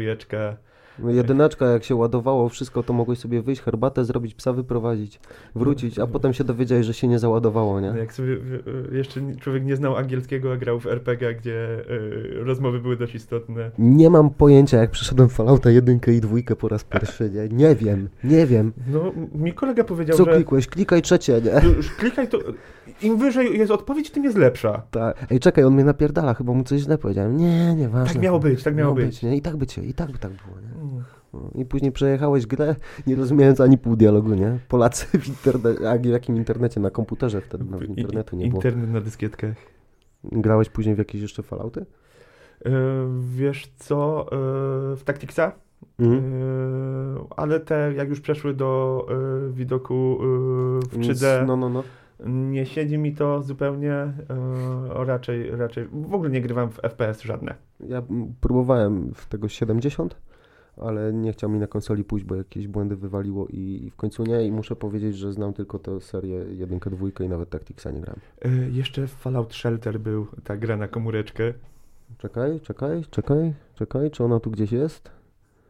Czy ona tu jeszcze gdzieś jest? Ha, proszę bardzo, jest. Można powiedzieć, że chyba przeszedłem, bo mi już brakło wszystkich poziomów. I tam moja krypta 666 już jest pełna po prostu. Cóż za oryginalna nazwa. Nie wiem, tak jakoś na to wpadłem. Nie mam pojęcia, nie? Ciekawe, czy była daleko zlokalizowana do krypty 420 mojej. To się da jakoś sprawdzić? Kurczę, teraz mi się przypomniało o takich grach, jak człowiek siedział i w internecie tam, bo to jest tego typu też, nie? Że tam kliknij zadanie i siedzisz i patrz, nie? Samo graj. Jakieś trawiany były, jakieś takie rzeczy, że tam miałeś, kojarzysz tam takie gry online, że też tam się coś klikało i że wojsko jechało na przykład z jednej lokalizacji, chciałeś chciałeś kolegę wesprzeć, to twoje wojo jechało w internecie przez 17 dni na przykład, bo było tak daleko, nie? Pamiętam, jak się to zaczął Afryki, kurczę, na tym... do Ameryki się szybciej płynie, nie? Jak się zaczął na tym szał, jak w gimnazjum bodajże byłem, no to były kolejki, nikt nie miał internetu w komórce. Bo jak kliknąłeś ikonkę internetu, to wiedziałeś, że starzy cię zabiją, bo zjadło ci 1 000 000 złotych. No tam to w ogóle nie. I tak nic nie dało. Blady strach, jak się pokazywała ikonka u góry, nie? Dokładnie, więc w bibliotece były 2 kompy z internetem. No to u nas ludzie się zabijali na korytarzu, kto pierwszy dobiegnie, bo musi statki kosmiczne wysłać gdzieś tam, bo mu wojsko wraca. Myśmy rąbali w Quake'a po sieci na informatyce, bo było 10 komputerów, które Quake'a trójkę były w stanie pociągnąć. Niczego się nie nauczyłem. Excel, jaki Excel? Quake, trójka, pani, co tam Excel, nie? Na Excelu w życiu nie zarobię. Na Quake'u też nie, ale się przynajmniej dobrze pobawię. Kurczę, wiesz co, zdziwiłbyś się, nie? Ludzie żyją teraz z tego, że grają w te giery wszystkie, nie? No i co? No i powiedziałbyś kiedyś w domu, nie będę się uczył, chcę być dobry w granie, w gry, co robisz na Sylwestra, gram w Tomb Raidera i cześć. No i teraz jeszcze ci za to płacą, nie? No ale to jest, wiesz, jak sport. Teraz ludziom płacą za to, że inni ludzie mogą sobie oglądać, jak oni siedzą i grają w te gry. To kurwa jak nie? To przecież stary... To... Co ty teraz robisz? No puszczasz ludziom w internecie, jak rozmawiasz z innym człowiekiem. No tak, no ale ja nie gram w grę, tylko rozmawiam z innym człowiekiem, a nie odtwarzamy coś, co może równie dobrze Krzysiek, Mariusz i Adam, chociaż oni chyba w online grają, to jest może trochę inaczej. Nie wiem, co oni oglądają, ale wiesz, o co chodzi. Jeżeli siedzisz przy komputerze, jeden ma z tego przyjemność, bo tam się coś dzieje, jego mózg tam jest w środku, on ma ten swój trip, nazwijmy to, on sobie tam leci i jest jakaś interakcja i on gra. To była największa kara przecież, jak ja byłem dzieckiem, że musiałem czekać na swoją kolej, aż kumpel skończy nawet na moim komputerze grać. Po jednym życiu w Mario. No cokolwiek, nawet w Need for Speeda, jak graliśmy 2, jak miałem komputera, to był jeden z pierwszych, powiedzmy, gdzieś tam komputerów, jeszcze komputerów nie było dużo, no to zawsze było tak, że ten, kto dostawał ostatni komputer, to miał go najlepszy. I wszyscy siedzieli i miałeś później 5., 6., 10. gówniarzy za tobą i każdy patrzył, jak ten gra i tylko się zmieniałeś. I mogło być tak, że jak ktoś jest dobry, no to on tam siedział i później trzeba było mu prąd wyłączyć, wyrzucić go z domu, ewentualnie, wiesz, nie wiem, napoić, żeby w końcu poszedł sikać, no cokolwiek. Taktyki były różne, nie? Ale chłopie, puść mnie do tego kompa, a teraz ludzie płacą za to, że oni siedzą za plecami czyimiś i patrzą, jak on gra. I co w tym dziwnego? No, ja wiem, kurwa, ja bym sobie wolał pograć, a nie oglądać, jak ktoś robi, nie? Ale no często zdarza się, że ktoś nie oglądasz go dlatego... No dobra, ludzie za porno też płacą, to okej. Nie oglądasz go dlatego, że ci się podoba, jak gra, tylko bardzo często te osoby po prostu przy tym ciekawie gadają, albo przynajmniej podoba ci się, jak gada ten typ, czy ta typiara. Albo typiara ma fajne cycki. Więc czyli to... jednak nie patrzysz, jak gra. A to kamera musi być z przodu. Zależy czego szukasz w internecie, to znajdziesz. No tak. Ale kółko zrobiliśmy. Wow, 2 godziny, 2 minuty, 8 sekund. O fuck. Wow. Starczy, co? No, chyba tak. Tak mi się wydaje, bo kurczę, tyłki zaraz nie wytrzymają. Od siedzenia plecy już bolą. Już poszliśmy naprawdę w dziwne rejony. Ja już tu nawet 2 grzyby narysowałem. Kurczę, ale widzisz, przynajmniej dzisiaj tutaj tam... Wcześniej to były strzałki. Wiem, ale zrobiłem z nich grzyby, bo było o grzybach, nie? O tych grzybach trochę się rozjechaliśmy, no ale uważam, że całkiem... Owocnie. Owocnikowo. Nie, owocnikowo, nie owocnie, jak najbardziej. No, także ja bardzo dziękuję, że poświęciłeś mi swój czas. Było mi bardzo miło, cholernie się stresowałem. No właśnie, a jak teraz się czujesz, tak po tych 2 godzinach przy tym mikrofonie, tak szczerze? Miałeś rację, że pierwsze 10 minut czułem się jakbym miał, wiesz, kij w dupie i totalnie, a... Później poszło to w normalną rozmowę. Tak. Znika, po prostu już nawet nie wiesz, że jesteś na tych słuchawkach, nie słyszysz swojego głosu i to się takie... Tak, no przypomniałem sobie o słuchawkach, jak zahaczyłem o kabel. No. Dobra, dzięki Jamajka jeszcze raz. Dzięki bardzo. Wspomnijmy jeszcze strony. SIN. Pamiętasz adres? SIN po prostu. SIN, okej, SIN po prostu. SIN.org chyba. Wpiszesz w Google SIN, na pewno znajdziesz. Okej, psychodeliki.org, Polskie Towarzystwo Psychodeliczne i tam jest petycja, jeżeli kogoś by to interesowało do podpisania. Wszystko tu mają dosyć ładnie wyjaśnione w 8 punktach.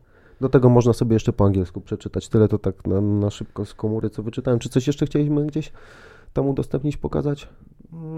Ty Instagram masz prywatny, chcesz, żebyś miał więcej followersów, czy nie mówimy o tym? Bez znaczenia. Bez znaczenia, nie wiem. To jak coś, to mogę cię tam oznaczyć później, bo ja wiem, że nie każdy chce, żeby go tam gdzieś...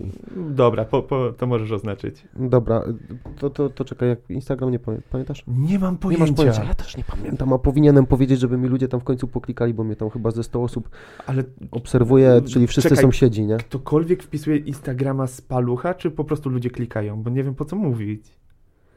Znaczy ja liczę, że ktoś może coś gdzieś szuka czasami, nie? Ale... No tak, ale raczej się klika i szukasz po hashtagach i tak dalej. Czyli musisz dużo uzupełniać, żeby tam tego wszystkiego było, nie? No. No tak właśnie kliknąłem, żeby sobie sprawdzić, jaki mam adres, a tutaj mi Dad in the Cage wyskoczył. Siema, co ty robisz na tej ławce, człowieku? Tak mi napierdzielił na ostatnim kulaniu na lufcie, ale przynajmniej ładne zdjęcia mamy. Dobra, to ja powiem chociaż jak mnie znaleźć w internecie. Pierwszy podkreślnik, czyli tak zwana podłoga? Podłoga. Stopień, bez polskich znaków i tam możecie sobie klikać. Pierwszy raz to robię, także nie wiem co, ale tam kliknijcie, że mnie obserwujecie, będzie mi bardzo miło. Lajki, subskrypcje.